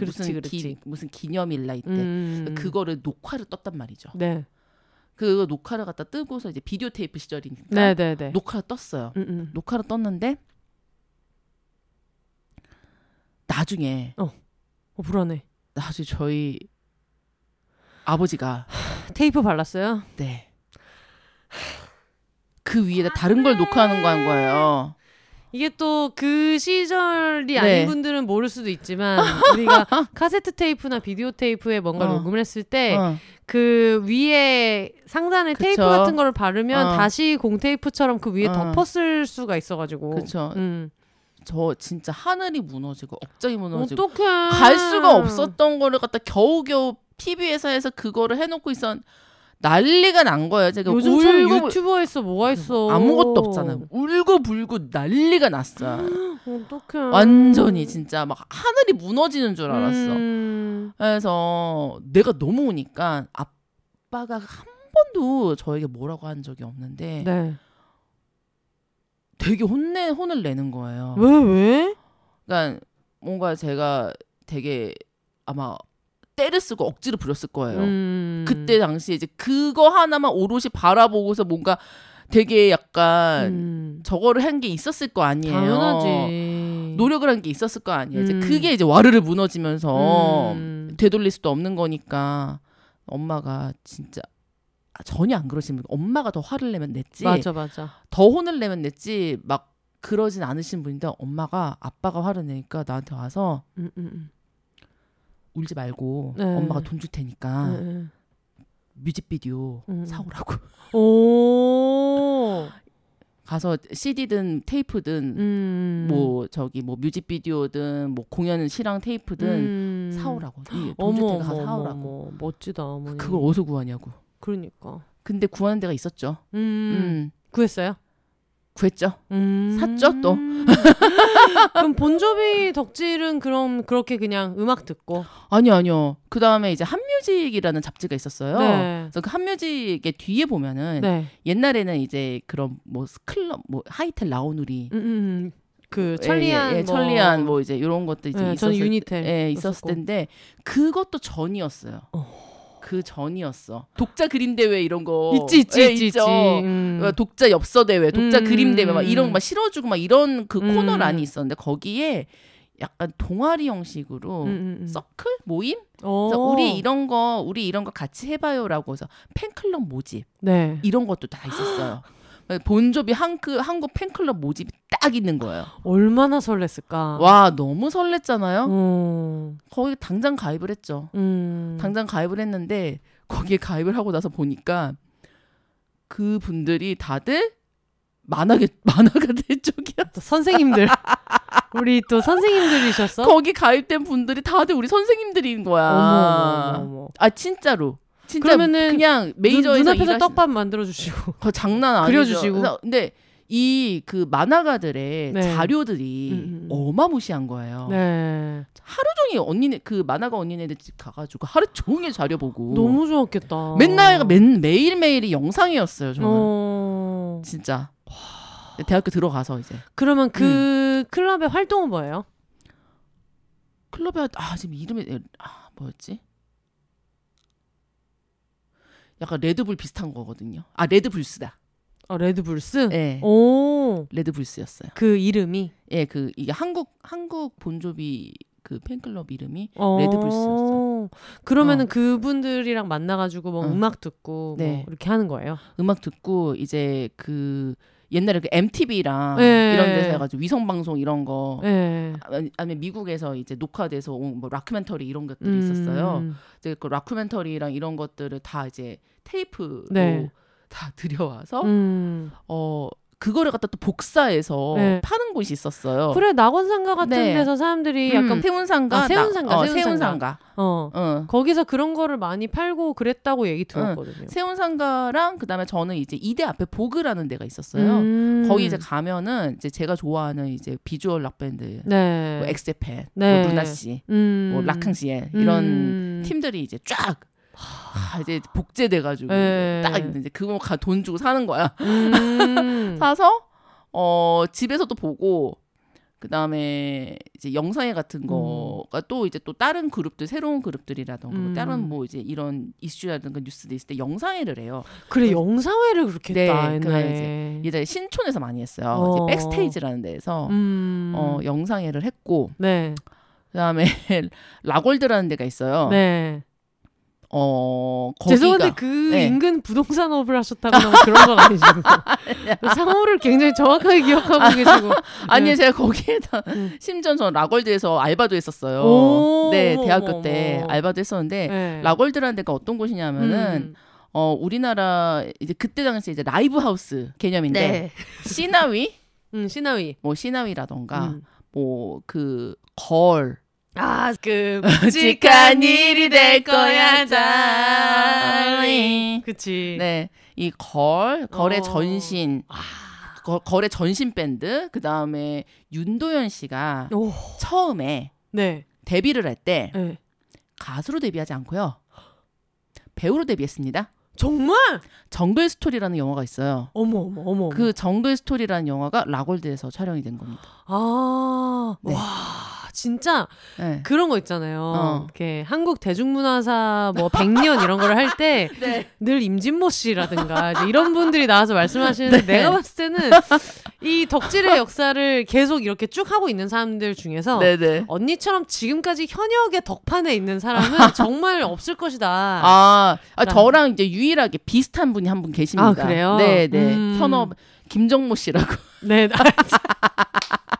김정모 씨. 네, 김정모 씨 이제 그 SM의 그 유일한 밴드였죠. 심지어 트랙스. 본인이 락 덕후 출신이면서 이제 락 음악을 직접 또 하고 계시고 그쵸. 그러니까. 네. 굉장히 근데 그 친구랑 얘기를 하다 보면은 네. 이 정말 20세기 대중 문화, 네. 대중 가요, 대중 문화, 대중 음악 네. 이런 거에 대해서 정말 이 소스가 떨어지질 않아요. 그래서 그 임신보 씨가 네. 진짜 자기 뒤를 이을 만한 유일한 후계자라고 진모다음 정모 이런 느낌이네요. 엄청 칭찬을 하셨다고 하더라고요. 그래서 어쨌든 라골드에서 윤도현 네. 씨가 배우로 했던 거의 데뷔작으로 네네. 추정되는 네네. 어떤 정글 촬영했다. 네네. 그 아마 음악을 신해철 씨가 하셨을 거예요. 와 네. 대박이다. 약간 진짜 지금으로 레전드 오브 레전드들의 만남이죠. 네 그때 이제 뭐 그 지금 얘기하면 아실 분들은 아마 없으실 것 같은데 어디 한번 들어봅시다. 네, 화라산 아세요? 화라산? 몰라요. 활주로 아세요? 몰라요. 활주로 화라산이라는 국내 락 밴드가 있었어요. 네, 아니 네. 웃으면 안 돼. 진지하게 그분들의 팬들이 듣고 계실 수 있어. 약간 들국회 시절 얘기예요, 네. 거의. 예. 거의 들국화 시절 얘기이기 때문에 그 세 글자 밴드 이름이 많던 시절 네. 신하위 들국화 네. 백두산 뭐 이제 화라산 그쵸 그리고 이제 대학가들에서 그 고유로 계속 내려오는 밴드부 네임들이 있었어요. 예를 들어서 데이브레이크 이원석 씨가 소나기 연대 소나기 출신이죠. 예. 홍대는 블랙테트라예요. 오. 그리고 저기 그 경희대는 네이키드. 경희대 핫하네요. 네이키드입니다. 네이키드. 네. 네. 그래서 그렇게 이제 또 어디냐 건대가 옥슨이었나? 와. 그래서 예, 저는 이제 뭐 옛날 뭐 강변가요제, 대학가요제를 다 본 사람으로서 예. 우리가 이렇게. 지금 요즘 푸디를 보는 마음으로 네. 아유, 요즘에 어떤 애들 나오는지 좀 알아야지. 그래서 보는 거죠. 그래서 그 응답하라 1988에서 그 신해철이 이제 무한궤도로 무한궤도로 나왔을 때 네. 다들 막 이렇게 막 누가 대상이야 누가 난 쟤 막 이러면서 난리가 났잖아요. 네. 그 당시 그대로 그걸 보면서 그대로 시전을 했던 사람이 접니다. 그 연도에 네. 그 회차에. 네. 88년도잖아요. 네. 88년도에 참 인재들이 많았어요. 담다디 이상은 씨가 강변가요제 88년도입니다. 대박이다. 네. 와. 저 이상은 씨 진짜 팬이었거든요. 네. 그래서 진짜 팬레터도 막 맨날 5장 넘게씩 쓰고 이랬어요. 저도 팬레터 쓸 때 5장 넘게 써요. 네. 안 물어보셨죠? 네. 그러면은 본조비 다음에 이상은이에요? 아니죠. 본조비 전에 이상은이었고 그 다음에 이제 신해철이었고 그랬었죠. 그 다음에 이제 네 약간 이 계보가 다 그냥 저는 다 락인 것 같아요. 그 전에 이제 신성우 씨도 되게 좋아했었고 잘생겨서. 근데 진짜 지금 생각해보면 옛날에 신성우 씨나 김원준 씨 같은 사람이 그렇게 노래를 하고 그렇게 작곡을 한 건 말이 안 돼. 저는 나중에 알았거든요. 김원준 씨가 그 했던 대부분의 히트곡을 본인이 만드셨어요.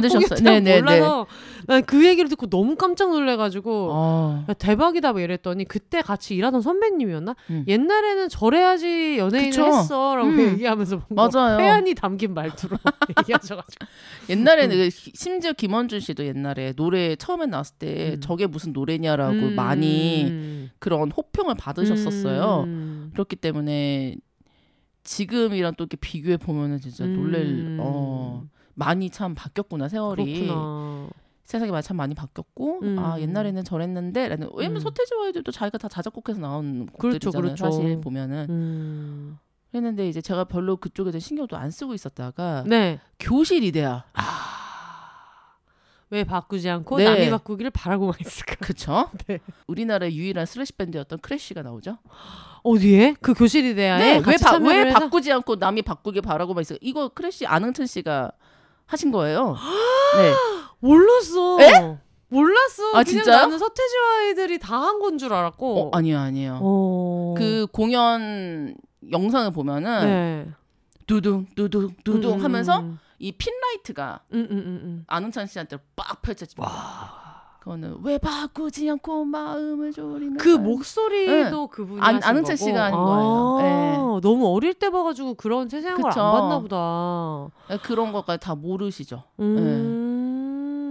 예전에 그 왜 바꾸지 않고 남이 바꾸길 바라고만 있을까를 거꾸로 돌리면 피가 모자라 배고파라는 피가 모자라 아이를 안 주면 어쩌고 저쩌고 뭐 이런 혼날 줄 알아. 그쵸, 이런 게 나왔다 해서 이게 서태지 사탄설이 있었는데 네. 방금 말씀하신 그분 성함이 어떻게 되시죠? 안흥찬. 안흥찬 씨 사탄설이었어요.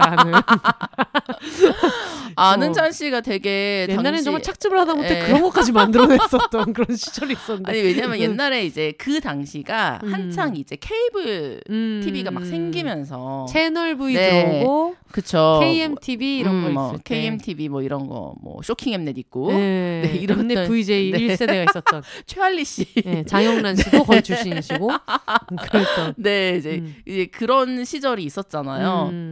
그랬기 때문에 그 안흥찬 씨가 그때 당시 제가 되게 좋아하던 타임투락이라는 그 락 전문 그때 아마 엠넷이었을 거예요. 네. 엠넷에서 했던 그 락 전문 그 프로그램 MC를 하고 계셨었어요. 네. 타임투락의 MC가 또 신성우 씨도 타임투락 MC를 하셨고 근데 이제 또 개인적인 거를 또 말씀드리자면 신성우 씨의 여동생분이 계세요. 네. 신동숙님이시라고 네. 계시는데 제 대학교 직속 선배입니다. 동양학과 추계예대 동양학과. 여러분 그 추계예대가 어디냐? 김윤희 선수의 중앙여고 배구 선수를 굉장히 많이 배출한 배구의 명문 네네. 학교인데 네. 거기와 정문을 같이 쓰는 네네. 교문을 같이 쓰는 교문을 같이 씁니다. 그런 학교고 그 네. 학교 옆에서 제가 비혼세 공개 방송을 했던 예전에 비틀즈 코드에서 이런 걸 많이 했거든요. 이상한 걸 다 갖다 붙여가지고 아니 너무 웃겼던 게 관련이 있는 척. 네, 제가 그 입학을 했을 때 여고괴담이 1탄 여고괴담 네. 1탄 이제 김규리 씨가 나왔던 그게 이제 개봉을 했거든요. 네.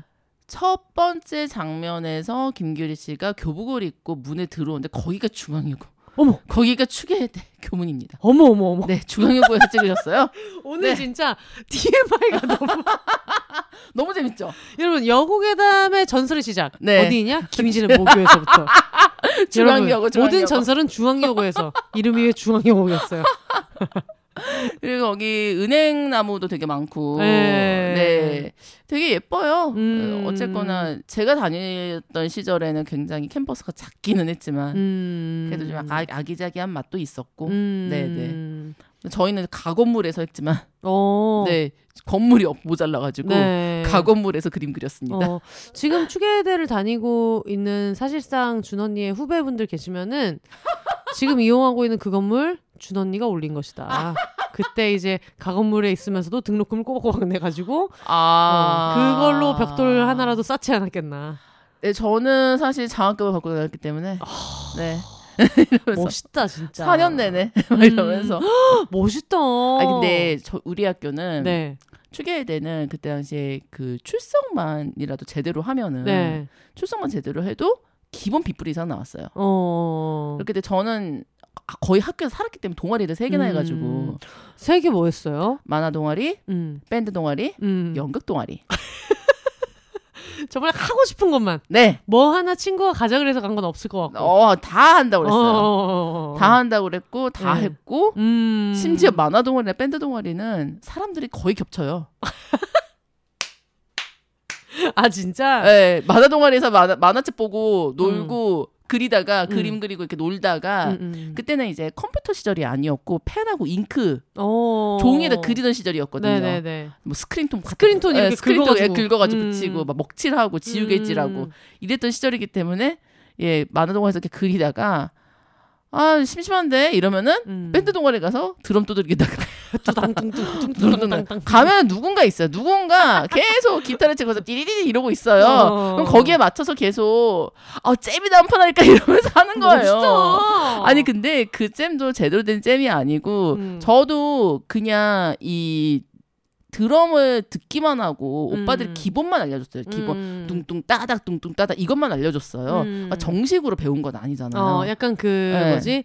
술 한잔씩 하시면은 그쵸? 젓가락 두드리면서 네네. 야 이게 사실은 드럼 비트거든 막 이러는 그렇죠. 선배들이 한 번씩 있었거든요. 그 술잔에다가 두구두구 따가두구 이게 16비트다 막 이러면서 그랬던 선배들도 있었고 그러다가 저는 이제 드럼에 진짜 약간 좀 꽂혀가지고 네. 학원을 다녔어요. 드럼 학원이 당연히 있겠지. 있었어요. 음악을 하는 거니까. 약간 재즈 아카데미 이런 데가 있었어요. 예. 그래서 지금이야 좀 드럼 학원이라던가 네, 이런 음악 실용음악 이런 것들 되게 잘 돼 있잖아요. 네. 그때 당시에는 진짜 신촌 쪽 중심으로 해서 몇 군데 없었어요. 다행히 이제 학교가 신촌이랑 가까우니까 예, 다녔었죠. 전 드럼이 진짜 멋있다고 생각했던 게 예전에 한번 유튜브를 뒤집어 놓은 모든 노래의 드럼 비트를 이제 해가지고 하시는 게 있었는데 제일 유명해진 게 그 이마트 노래 있잖아. 난난난난난난난난난 그거를 락 버전으로 드럼을 쳐가지고 커버하신 게 있는데 그게 한동안 좋아가지고 한국재생으로 되게 열심히 들었었는데 그렇죠. 이따 보여드리도록 하겠습니다. 오 알겠습니다. 네네네. 네. 그래서 슬램덩크 얘기를 하다가 Y2K까지 와버렸네요. 원래 하려던 이 방송의 목적은 그거였죠. 네. 슬램덩크 그리고 아바타 그리고 더글로리 이 모든 거를 다 안 본 어떤 저의 나만 안 봐서 뭔가 서럽다 이런 얘기를 하면서 그중에 하나만 봐야 된다면 뭐를 추천하겠냐 이런 거였는데 슬램덩크를 먼저 볼 것인가 더글로리를 먼저 볼 것인가 어떻게 생각하세요? 저는 더글로리를 먼저 보라고 하고 싶네요.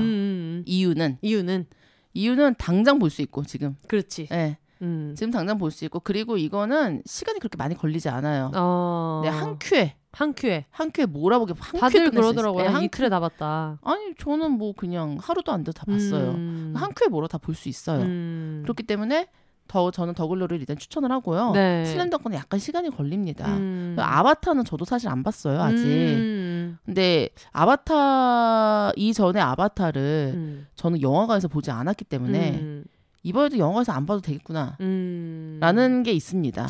그리고 원때는 아무 생각 없이 봤는데 아바타가 그리고 그 묘사하는 특정 네. 뭐 인종이라면 인종이고 어떤 종에 대한 세계관이 네. 약간 불편한 포인트들이 생겨가지고 저도 그래요. 그 사람들이 어떤 원주민을 묘사하는 방식이나 그러면서 정작 그 연기는 다 백인 배우들이 하고 있고 이렇게 하는데 뭔가 그거를 둘러싼 여러 가지 인터뷰나 이런 것들에서 좀 그런 게 있더라고요. 그래가지고 원래부터도 막 미친 듯한 매니아는 아니었지만 저도요.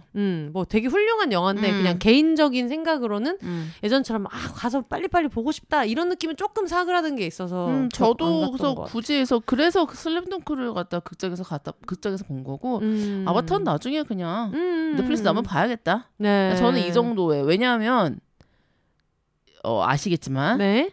비주얼에 관해서 굉장히 까다롭습니다. 제가. 굉장히 깨달롭습니다. 네네. 네, 맞아요. 저 그래서 제 기준 비주얼에 미치지 않으면은 보기 싫어하는 병이 있어요. 사실 아바타의 캐릭터들이 예쁘진 않잖아요. 그렇죠. 네. 그 감독님께 되게 굉장히 죄송한 말이지만 예쁘진 않아요. 뭐 일단은 뭐 인간이 아니니까. 네. 네. 그래서 제 눈에 제 기준에 제 눈에 이쁘지 않기 때문에 저는 그냥 이거는 그냥 그렇게 이입을 하고 보지 않아도 되겠구나. 개인의 나는, 의견이니까 뭐 여러분 화내시지 마시고. 네, 화내시지 마시고. 그냥 개인적인 의견입니다. 네. 네, 그렇기 때문에 저는 이제 그럴 바에는 비주얼이 훌륭한. 2D를 보겠다. 2D는 아닙니다만 제발 좋아하면 울리는 짝짝짝을 봐주세요. 제가 보겠습니다. 제가 정말 이 얘기를 너무너무 열심히 하고 있고. 근데 그게 어떤 내용이에요? 저는 기본적으로 근데 천재 만화가 청계영 작가님께서 네.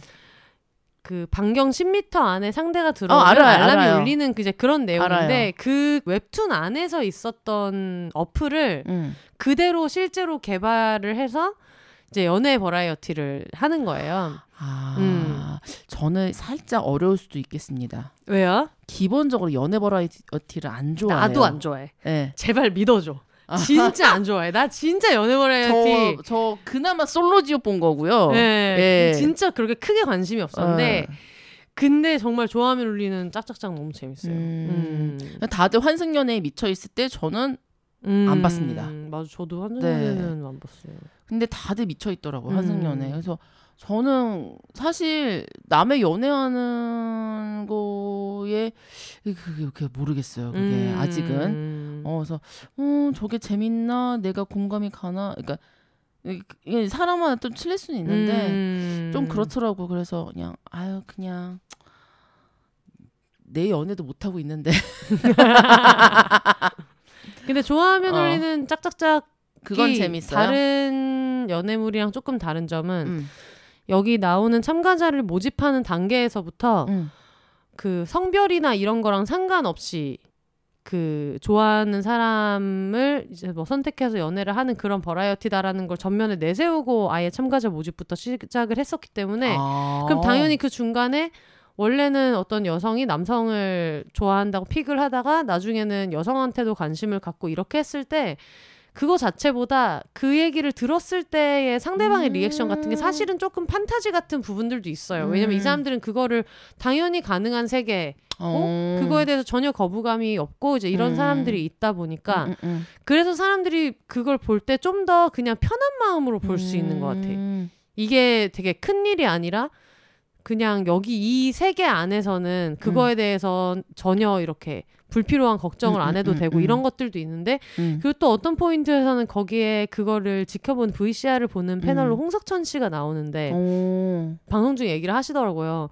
예전에 진실게임이라는 프로가 있었는데 거기에서 남성을 좋아하시냐라고 해가지고 거기서 내라고 했다가 그 난리 버거지가 났었다라는 얘기를 하시는데 근데 지금은 본인이 그 하는 버라이어티에서 어떤 사람들이 당연히 이성애자라고 이제 알고 있었다가 중반에 동성을 좋아하는 선택을 했을 때 근데 그때 사람들의 어떤 반응이나 이런 것들이 완전 자기가 살던 세상이랑은 지금 달라진 세계인 거잖아요.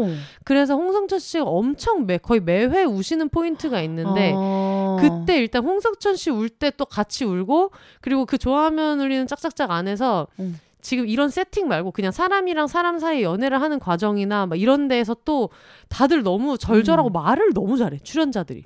속마음 인터뷰할 때도 말을 너무 잘하고 이래서 그때 얘 울면 또 울고 장미 씨 울면 장미 울 때 같이 울고 또 우리 자스민 씨 울면 자스민 씨 울 때 같이 울고 꽃사슴 씨가 울먹울먹하면 또 같이 울고 이러면서 이제 울고불고 이렇게 하고 보고 있어서 제가 이번 주 토요일에 친구들이 놀러 오거든요. 저희 집에.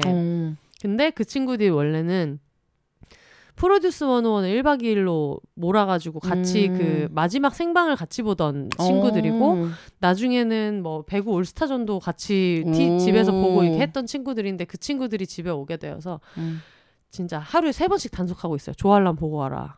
왜냐면 이 방송이 나가는 금요일이 마지막 회예요.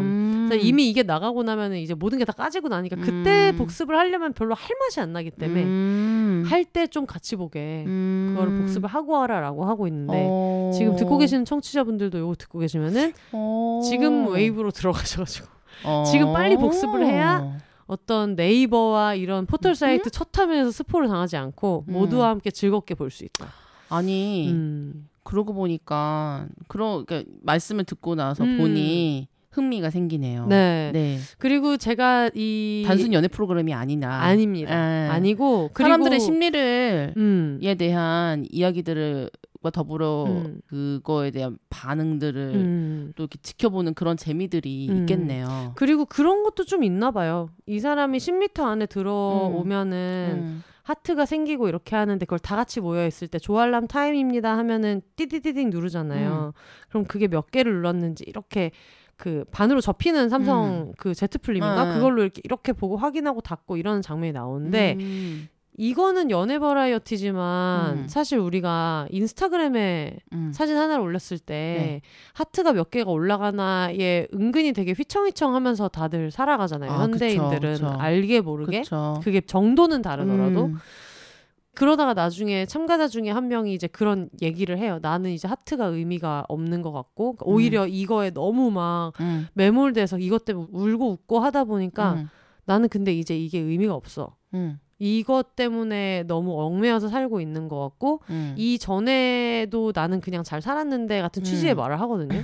근데 이게 처음에는 그냥 아 되게 누가 나를 좋아했는지를 바로 알 수 있다는 게 되게 쫄리는 포인트다. 되게 재밌다 이렇게 생각을 했다가 그 사람이 그 얘기를 할 때 저도 순간적으로 아 이거 그냥 되게 보편적인 얘기같이 들린다는 생각도 들고 이래가지고 그분이 우실 때도 같이 울고 이렇게 했기 때문에 여러분 지금 네. 빨리 알겠습니다. 지금 막차입니다. 제가 슬램덩크를 주저하는 이유가 뭐예요? 따라잡기에 너무 늦었다는 생각이 드는 거죠. 이미 전 국민이 알고 있고 만화책도 나왔고 그래서 이걸 어디부터 시작해야 하나 이런 생각이 들겠지만 여러분 지금 시작하면 또 늦지 않고 그러니까 물론 가장 늦었다고 생각할 때가 늦은 거지만 너무 늦은 거지. 그렇죠. 너무 늦은 거지 나죠. 그렇긴 하지만 네. 그래도 1분이라도 더 1분 1초라도 더 빨리 맞아. 뭔가 선점을 한다면 네. 그것 때문에 나는 슬램덩크가 선뜻 그게 손이 안 가나 봐. 약간 섭섭해. 나만 섭섭할 필요는 없어요. 섭섭해. 아니 왜냐면 저도 전체적으로 대략적인 흐름만 아는 거지. 워낙 옛날에 읽었던 거라 네. 지금 다시 새로 샀잖아요. 네. 그래서 이거 딱 보는 순간 이걸 언제 다 읽지 하는 약간 그런 까마득함이 있어요. 약간 그런 느낌이에요. 네. 나는 초대받지도 못한 하우스 파티 하는데 아. 내 친구들은 거기 너무 이렇게 메인 멤버인 거야. 아. 왜 막 비어퐁 하는데 거기에서 막 되게 메인 멤버로 있고 파티 호스트랑도 모두가 친하고 이런데 나는 그 파티에 아직 초대는 못 받았어. 근데 친구들이 야 우리 지금 여기 있는데 와 이럴 때 갈까 말까를 고심하는 그런 마음 그런 마음이 들어서 굉장히 주저하게 된다. 너무 몰입했어. 굉장히 섭섭해요. 아니에요. 섭섭하고 소외감이 느껴지고 아니에요. 여러분 근데... 안 보신 여러분 대동단결합시다. 아니 내 슬램덩크를 꼭 봐야 되는 이유는 30-40대들에게는 이제 추억 여행이 되겠지만 이제 새롭게 이걸 접하시는 분들 이런 포인트 좋다. 네, 뭐예요? 새롭게 접하시는 분들은 지금 우리가 느낄 수 없는 그런 약간 초심의 단계를 느낄 수 있고 초심의 단계부터 성장해 가는 과정 있잖아요. 이 과정을 함께 캐릭터들하고 공감을 갖다가 할 수 있으면서 자기가 옛날에 어떻게 지금 이 자리까지 올라와 있게 됐는가를 한번 돌아볼 수가 있어요. 근데 되게 인간적인 만화예요. 심리도 굉장히 심리 묘사도 되게 좋고 상대방이랑 계속 싸움을 하잖아요. 네. 대결을 하잖아요. 기싸움을 하잖아요. 그런 심리전, 기싸움, 압박 이런 게 들어왔을 때 나는 어떻게 치고 나가야 된다. 이런 것들도 되게 좋고요. 마치 제가 그 조알람 네. 하트를 보면서 이거 인스타그램에 절여져 있는 그냥 우리 얘기랑 비슷한 거 아니야 라고 느끼는 것처럼 농구랑 직접적인 연관이 없고 덕후가 아니라도 저 농구 안 좋아해요. 운동을 별로 안 좋아하는 사람이잖아요. 맞아요. 네, 이건 농구 만화가 아니에요. 이건 농구 만화가 아니고 그냥 그 인간들 군상의 만화예요. 다 정말 다양한 사람들이 있어요. 근데 이 사람들마다 각각의 사연들이 다 서사들이 너무 다 있어요. 근데 그 서사들이 다 이해가 가요.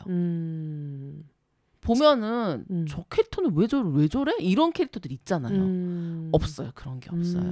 왜 이렇게밖에 될 수 없어? 이런 게 너무 잘 나와 있고 그리고 그게 이제 농구를 하면서 하나가 되면서 나오는 거죠. 왜냐하면 저는 이제 초반에 이거 봤을 때 아니 농구 주장이 이제 채치수라는 아니 대학을 농구로 갈 것도 아니면서 도대체 왜 이렇게 농구부에 목숨을 건가 이런 것들 그리고 강백호는 농구에 농자도 모르던 앤데 바스켓볼이 비스켓이라고 알던 앤데 그런 애가 농구 첫 시합에서 이제 정말 딱 한마디만 들어요. 뭐 거기 이제 유명한 단어들이 유명한 그 문구들이 있어요. 네. 리바운드를 제압하는 자가 시합을 제압한다.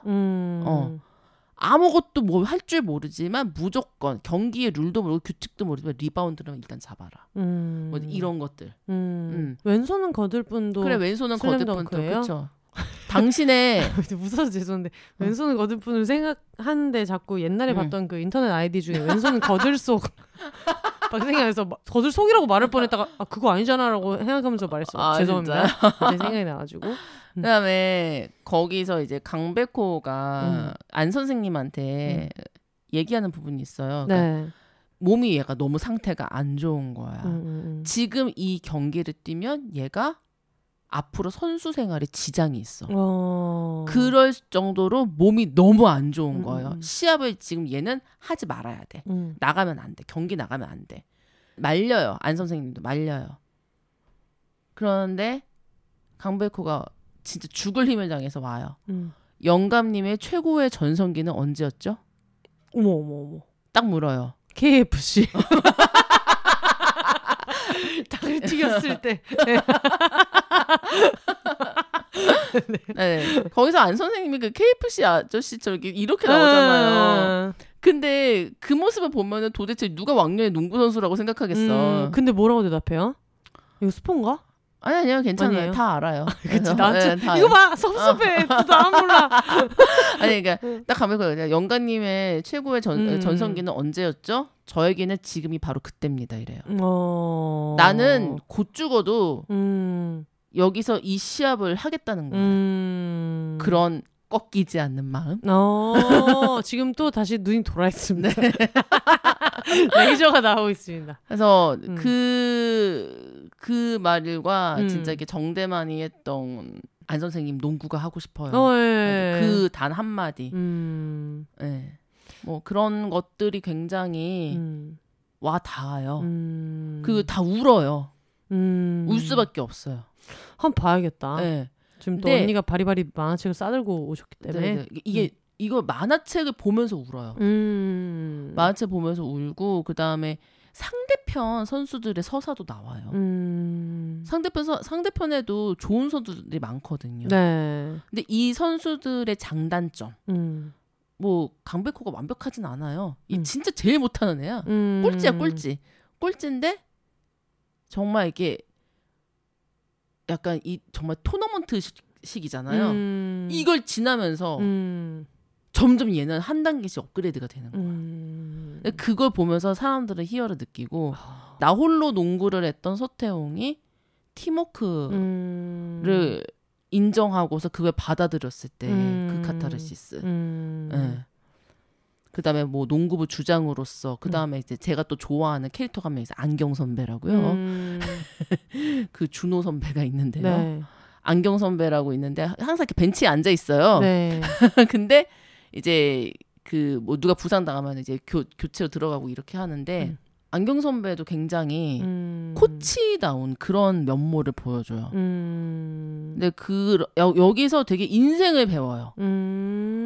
그래서 꼭 읽어보라고 하고 싶습니다. 나는 안 볼 거야 같은 얘기를 하면서 시작을 했다가 약간 영업당한 포인트가 있어가지고 일단 언니가 공수현 만화책을 매매 열심히 읽고 더글로리도 그렇고 열심히 보도록 할 테니까 조알람을 봐주세요.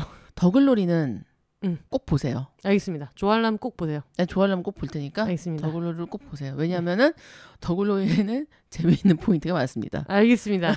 안 그래도 캥 작가님이 그 공개 방송에서 네. 성대모사를 해주셨는데 저만 못 알아들었기 때문에 더글로리를 꼭 보고 그걸 다시 한번 들어보고 싶은 그런 마음이 있어요. 아, 그쵸. 알겠습니다. 멋지다, 연진아! 요것도 웃을 수 있도록 제가 봐야겠다. 네, 꼭 보세요. 알겠습니다. 네.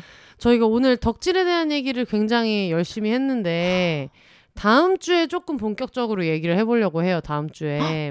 다음 주가 이제 2월 10일에 방송이 될 에피소드가 있는데 2월 14일이 또 발렌타인데이 아니겠습니까? 와우. 그래서 요게 아마 달달한 어떤 그런 에피소드와 함께 달달한 제품을 저희가 같이 또 소개하면서 얘기를 할 예정인데 어머. 어떤 이야기랑 같이 하면 좋을까 이제 네. 이런 생각을 좀 하다가 아 그러면은 나의 발렌타인에게 이런 느낌으로 여러분의 어떤 주접 사연을 좀 받아보자 그런 생각이 들었어요. 근데 너무 모두가 네. 연애를 해라 발렌타인데이니까 특히 남성은 여성에게 여성은 남성에게 선물을 하고 돈을 써라 이런 마케팅 활동을 굉장히 많이 하는데 저희는 그것에 편승하기보다는 직접 마음을 전할 수는 없지만 내가 너무 사랑하는 나의 발렌타인에 대한 어떤 주접 편지를 덕질하는 사람들에게서 받아보자. 그래서 각자의 최애들이 있지 않겠습니까? 아~ 내가 초콜릿 주고 싶은 나의 사랑하는 나의 최애한테 이 어떤 러브레터 같은 느낌의 네네. 사연을 보내주시면 제가 쩌렁쩌렁하게 짐송님과 함께 왜냐면 그분 또 덕질하면 또 빠지지 않으시다 보니까 아오. 이야기를 할 예정인데 2시간이 후딱 가지겠네요. 그럼요. 아유. 근데 그래도 한번 사연을 읽으면 방송이 또 나오게 되니까 많은 사람들이 듣게 되잖아요. 그러니까 영업 포인트 같은 걸 또 잘 녹여주셔가지고 예. 그래서 그런 식의 어떤 러브레터를 네. 보내주시면 저희가 그거를 받아서 열심히 소개를 하고 또 그 당첨되신 분들한테는 선물도 드리고 이런 것들을 하려고 해요. 멋지다, 민지. 네, 그래서 모두가 연애에 돌아있을 때 우리는 이게 왜 사랑이 아니야? 내가 품은 내 최애를 향한 내 새끼를 향한 이 마음이 왜 도대체가 사랑이 아닌가? 이런 이야기를 하는 차원에서 그 얘기를 해보려고 하는데 그 와중에 아 그래도 나는 내 애인한테 보내고 싶은데 라고 하는 분들이 혹시나 계실 수도 있잖아요. 아~ 그런 경우에는 우리가 둘 다 청취자다. 그래서 내가 이걸 읽어서 비혼세님이 이걸 뽑아서 읽었을 때 내 애인이 이걸 직접 들을 수 있다. 이런 것만 읽어주는데 그게 아니라 우리 애인은 뭘 잘하고 어쩌고저쩌고 하는 거는 너무 모두가 그 광풍이잖아요. 문만 열고 나가도 편의점에서도 사서 애인한테 뭐 가세요 막 이런 얘기하고 뭐 솔로지옥 이런 얘기 하니까 그거는 밖에서 알아서 해결을 잘 하시되 그러나 우리 청취자들끼리 사귄다 하는 것들은 저희가 또 열심히 매매 정성스럽게 잘 메신저 역할을 잘 해드릴 테니까 와. 예외적으로 그런 분들이 있으면 보내셔도 된다. 네, 이런 얘기를 드리면서 요 사연은 behonses@gmail.com으로 저희가 지금 금요일에 만약에 듣고 계시면 그 다음 주 화요일, 그 다음 주 화요일이 언제냐면요. 2월 7일입니다. 아, 2월 7일입니까? 네. 어떻게 이렇게 정확히 알고 계시죠? 그날 촬영 있어요. 아, 예, 예. 2월 7일까지, 네. 2월 7일 밤 11시 59분까지 보내주시면은 저희가 열심히 잘 소개를 해보도록 하겠습니다. 네네. 네, 오늘 굉장히 여러 가지 얘기 나누셨는데 어떠셨는지. 저 얘기를 하다가 또 산으로 막 미친 듯이 네. 가는 것 같은 네. 느낌적인 느낌을 받아서요. 근데 그거는 제가 처음에 부탁드린 네. 일이기 때문에 어디로든 뻗어나가자. 요즘 초심을 잃었다 이런 얘기를 해서 네. 네. 저의 요청에 의해서 해주신 것이라는 걸 여러분들 양해해 주시고. 아, 네. 비혼세님께서 지금 질문을 계속해서 주셨는데 네. 그 질문에 대한 답을. 네. 하나라도 제대로 한 게 없는 것 같아요 지금. 제 잘못이에요. 계속 추가 질문을 자꾸 해갖고. 아니 거기에 되게 꼬리에 꼬리를 물고 네. 꼬꼬무처럼 네. 굉장히 저에게 계속해서 질문을 갖다가 주시더라고요. 네. 저는 또 거기에 충실할 수밖에 없었습니다. 하지만 사실 얘기하고 싶은 게 진짜 한 그릇 남아있는데 예, 또 이제 여기서 마무리를 하려니 좀 네. 아쉽기도 하고 시험 섭섭하기도 하고 네, 네 그렇네요. 다음에 저희가 또 네. 뭐라도 그 보통 한 주를 가져오면 2시간 30분 정도 네네. 분량이 나오기 때문에 네. 언제든지 또 가서 원래는 언니네 집에서 오늘 녹음하는 맞아요. 날이었는데 언니가 집을 안 치워서 집을 치울 수가 없어요. 와, 지금 코너별로 치우고 있습니다. 예전에 근데 비혼세 초반에 네. 누워서 녹음한 적 있지 않았어요? 아, 그쵸, 있었죠. 저희 침대에 네. 누워서 너무 피곤해서 막 눈알이 빠질 것 같은데 앉아가지고 반쯤 걸터 앉아서 그쵸, 침대에 그쵸. 누운 채로 한 적이 네, 있어가지고 네. 근데 저는 그때 녹음했던 기억이 좋아서 다음에 한번 그걸 한번 또다시 네네 네. 제가 또 이렇게 새롭게 새 단장을 하고 좀 버릴 거 좀 버리고 네네네. 맥시멀리스트라 좀 버려야 될 것 같더라고요. 네. 그래서 제가 이거 어떻게 해야 되지 하다가 이제 혼세님과 지난번에 통화를 하다가 네. 설레지 않으면 버려라 라는 얘기를 해주셨는데 그걸 또 제가 인스타를 네. 갖다 하면서 그걸 본 거예요. 또 그 문구를 본 거예요. 정리를 하려는 이들에게 설레지 않으면 버려라. 근데 어저께 진짜 네. 딱 보고 나서 이거 아까운데 라는 생각이 드는 순간 설레지 않아. 아까울 뿐이야. 아까울 뿐이야. 그냥 설레지 않아. 버려. 안 먹을 거야. 어차피 막 이런 거. 아직 봉투지 않은 새 과자랑 이런 것들 그냥 다 버렸어요. 어머. 근데 그게 다 1년 전. 2년 이미. 맞아. 그런 유탄 처리 식품은 유통기한도 짧아가지고. 맞아요. 그래서 그냥 다 버렸어요. 근데 사실 그 제가 돈 주고 산 게 아니고 받은 거기는 한데 제가 어차피 두고도 안 먹어요. 언니가 굉장한 맥시멀리스트라는 걸 알 수 있는 부분이 보통 이런 얘기를 하면은 20대 처음에 면접 볼 때 사가지고 이렇게 했던 정장 이런 거에 대한 얘기를 하는데 언니는 남이 준 과자 요 정도를 설레는 거 아닌가를 고민한다는 점에서 그렇죠. 맥시멀리스트. 왜냐면 그분들이 저한테 줬을 때는 호의를 가지고서 이거 뭐냐 심심할 때 먹고 어쨌거나 제가 힘들 때 많이 이제 막 먹을 걸로 이러다 다 이렇게 해주셨던 분들인데 제가 사실 과자를 그렇게 안 좋아하거든요. 그래서 아까 네. 배고프다고 해서 언니 까까인데 드실래요? 하니까 안 드신다. 네네. 안 좋아하시는구나. 네네. 그래서 네. 주전부리를 안 합니다. anyway. 그래서 오늘 굉장히 너무 즐거웠고요. 저도 진짜 너무 재밌었어요. 오늘 진짜 생각했던 것보다 원래 당연히 재밌을 거라고는 생각했는데 훨씬 재밌었어요. 훨씬 재밌었어요? 너무 다행이에요. 오늘 이렇게 또 우리 집에서 하기로 했지만 그건 다음 기회에 제가 또 모시도록 하고요. 앞으로 잘 번창하시길 빕니다. 지금 분명히 뭘 생각하다가 까먹었어. 네네. 마지막으로 이거 여쭤봐도 돼요? 네네. 개인적으로 당연히 할 얘기였지만 어차피 뭐 청취자분들도 같이 의논하면 좋으니까 탈색을 다시 할 것인가 말 것인가 제가 굉장히 고민하고 있어서 요즘에 제가 지난번에 네. 그 공개 방송 할 때 네. 샵을 하나 소개시켜 드렸잖아요. 네. 근데 거기서 커트를 되게 잘해 주신 것 같아요. 맞아요. 제가 머리 잘 잘라 주셨어요. 네. 근데 거기가 원래 커트로 좀 유명한 데예요. 네. 롤링제이 감사합니다. 네. 네, 네. 거의 이제 커트랑 드라이도 되게 잘 하는 데인데 저는 개인적으로 혼세님 예전에 네. 그 바이올렛 그레이 네. 한 헤어스타일이 진짜 너무 좋았거든요. 굉장히 신비롭게 보였었고 네. 그 옷 입고 맨날 지장사 법복을 입고 네. 스님 옷을 입고 너무 좋았어요. 시절. 네, 네. 네. 근데 저는 개인적으로 뭐 물론 혼세님께서 이제 이목구비가 되게 화려하게 생기셨기 때문에 머리는 뭐 상대적으로 약간 톤 다운된 게 더 나을 수도 있겠다라고도 생각을 했는데 네. 그거는 너무 평범하디 평범한 생각이었고요. 혼세님은 화려한 게 어울립니다. 알겠습니다. 네. 화려하자요. 화려하자요. 그러면 이제 언니의 추천은 네. 다시 탈색인의 네네. 그걸로 돌아가라. 네, 탈색모로 돌아가시길 적극 추천드리고. 여러분 결과는 네. 다음 주 중으로 아실 수 있습니다. 아, 네, 네, 꼭. 탈색모로 돌아가시길 간절히 네. 비옵나이다. 알겠습니다. 네네. 마무리가 굉장히 탈색모로 돌아가로 한 에피소드가 마무리되는 게 굉장히 좀 그렇습니다만 그래도 네네. 네 결론 하나를 얻었고요. 네. 탈색 염색을 하자. 그리고 모발. 네. 만화를 보자. 그리고 더글로리를 먼저 보자. 네. 그리고 언니는 이제 조알람 짝짝짝을 빨리빨리 보자. 이런 서로 다짐을 새해 다짐을 네네. 하면서 마무리하도록 하겠습니다. 네. 저희 비혼세 광고나 들으신 청취후기 그리고 사연, 근황 등등은 저희 이메일로 보내주시면 되는데요. bhonses@gmail.com으로 보내주시면 됩니다. 그러면 마무리해볼까요? 네. 네. 올더 싱글레이디, 싱글피플이 말하는 비혼의 세상 비혼세. 그럼 저는 다음 주에 짐송님과 나의 발렌타인에게 최애에게 보내는 주점레터 특집으로 찾아오도록 하겠습니다. 사연 많이 보내주시고요. 그러면 여러분 혼자 사세요. 깔끔하다. 아 재밌는데?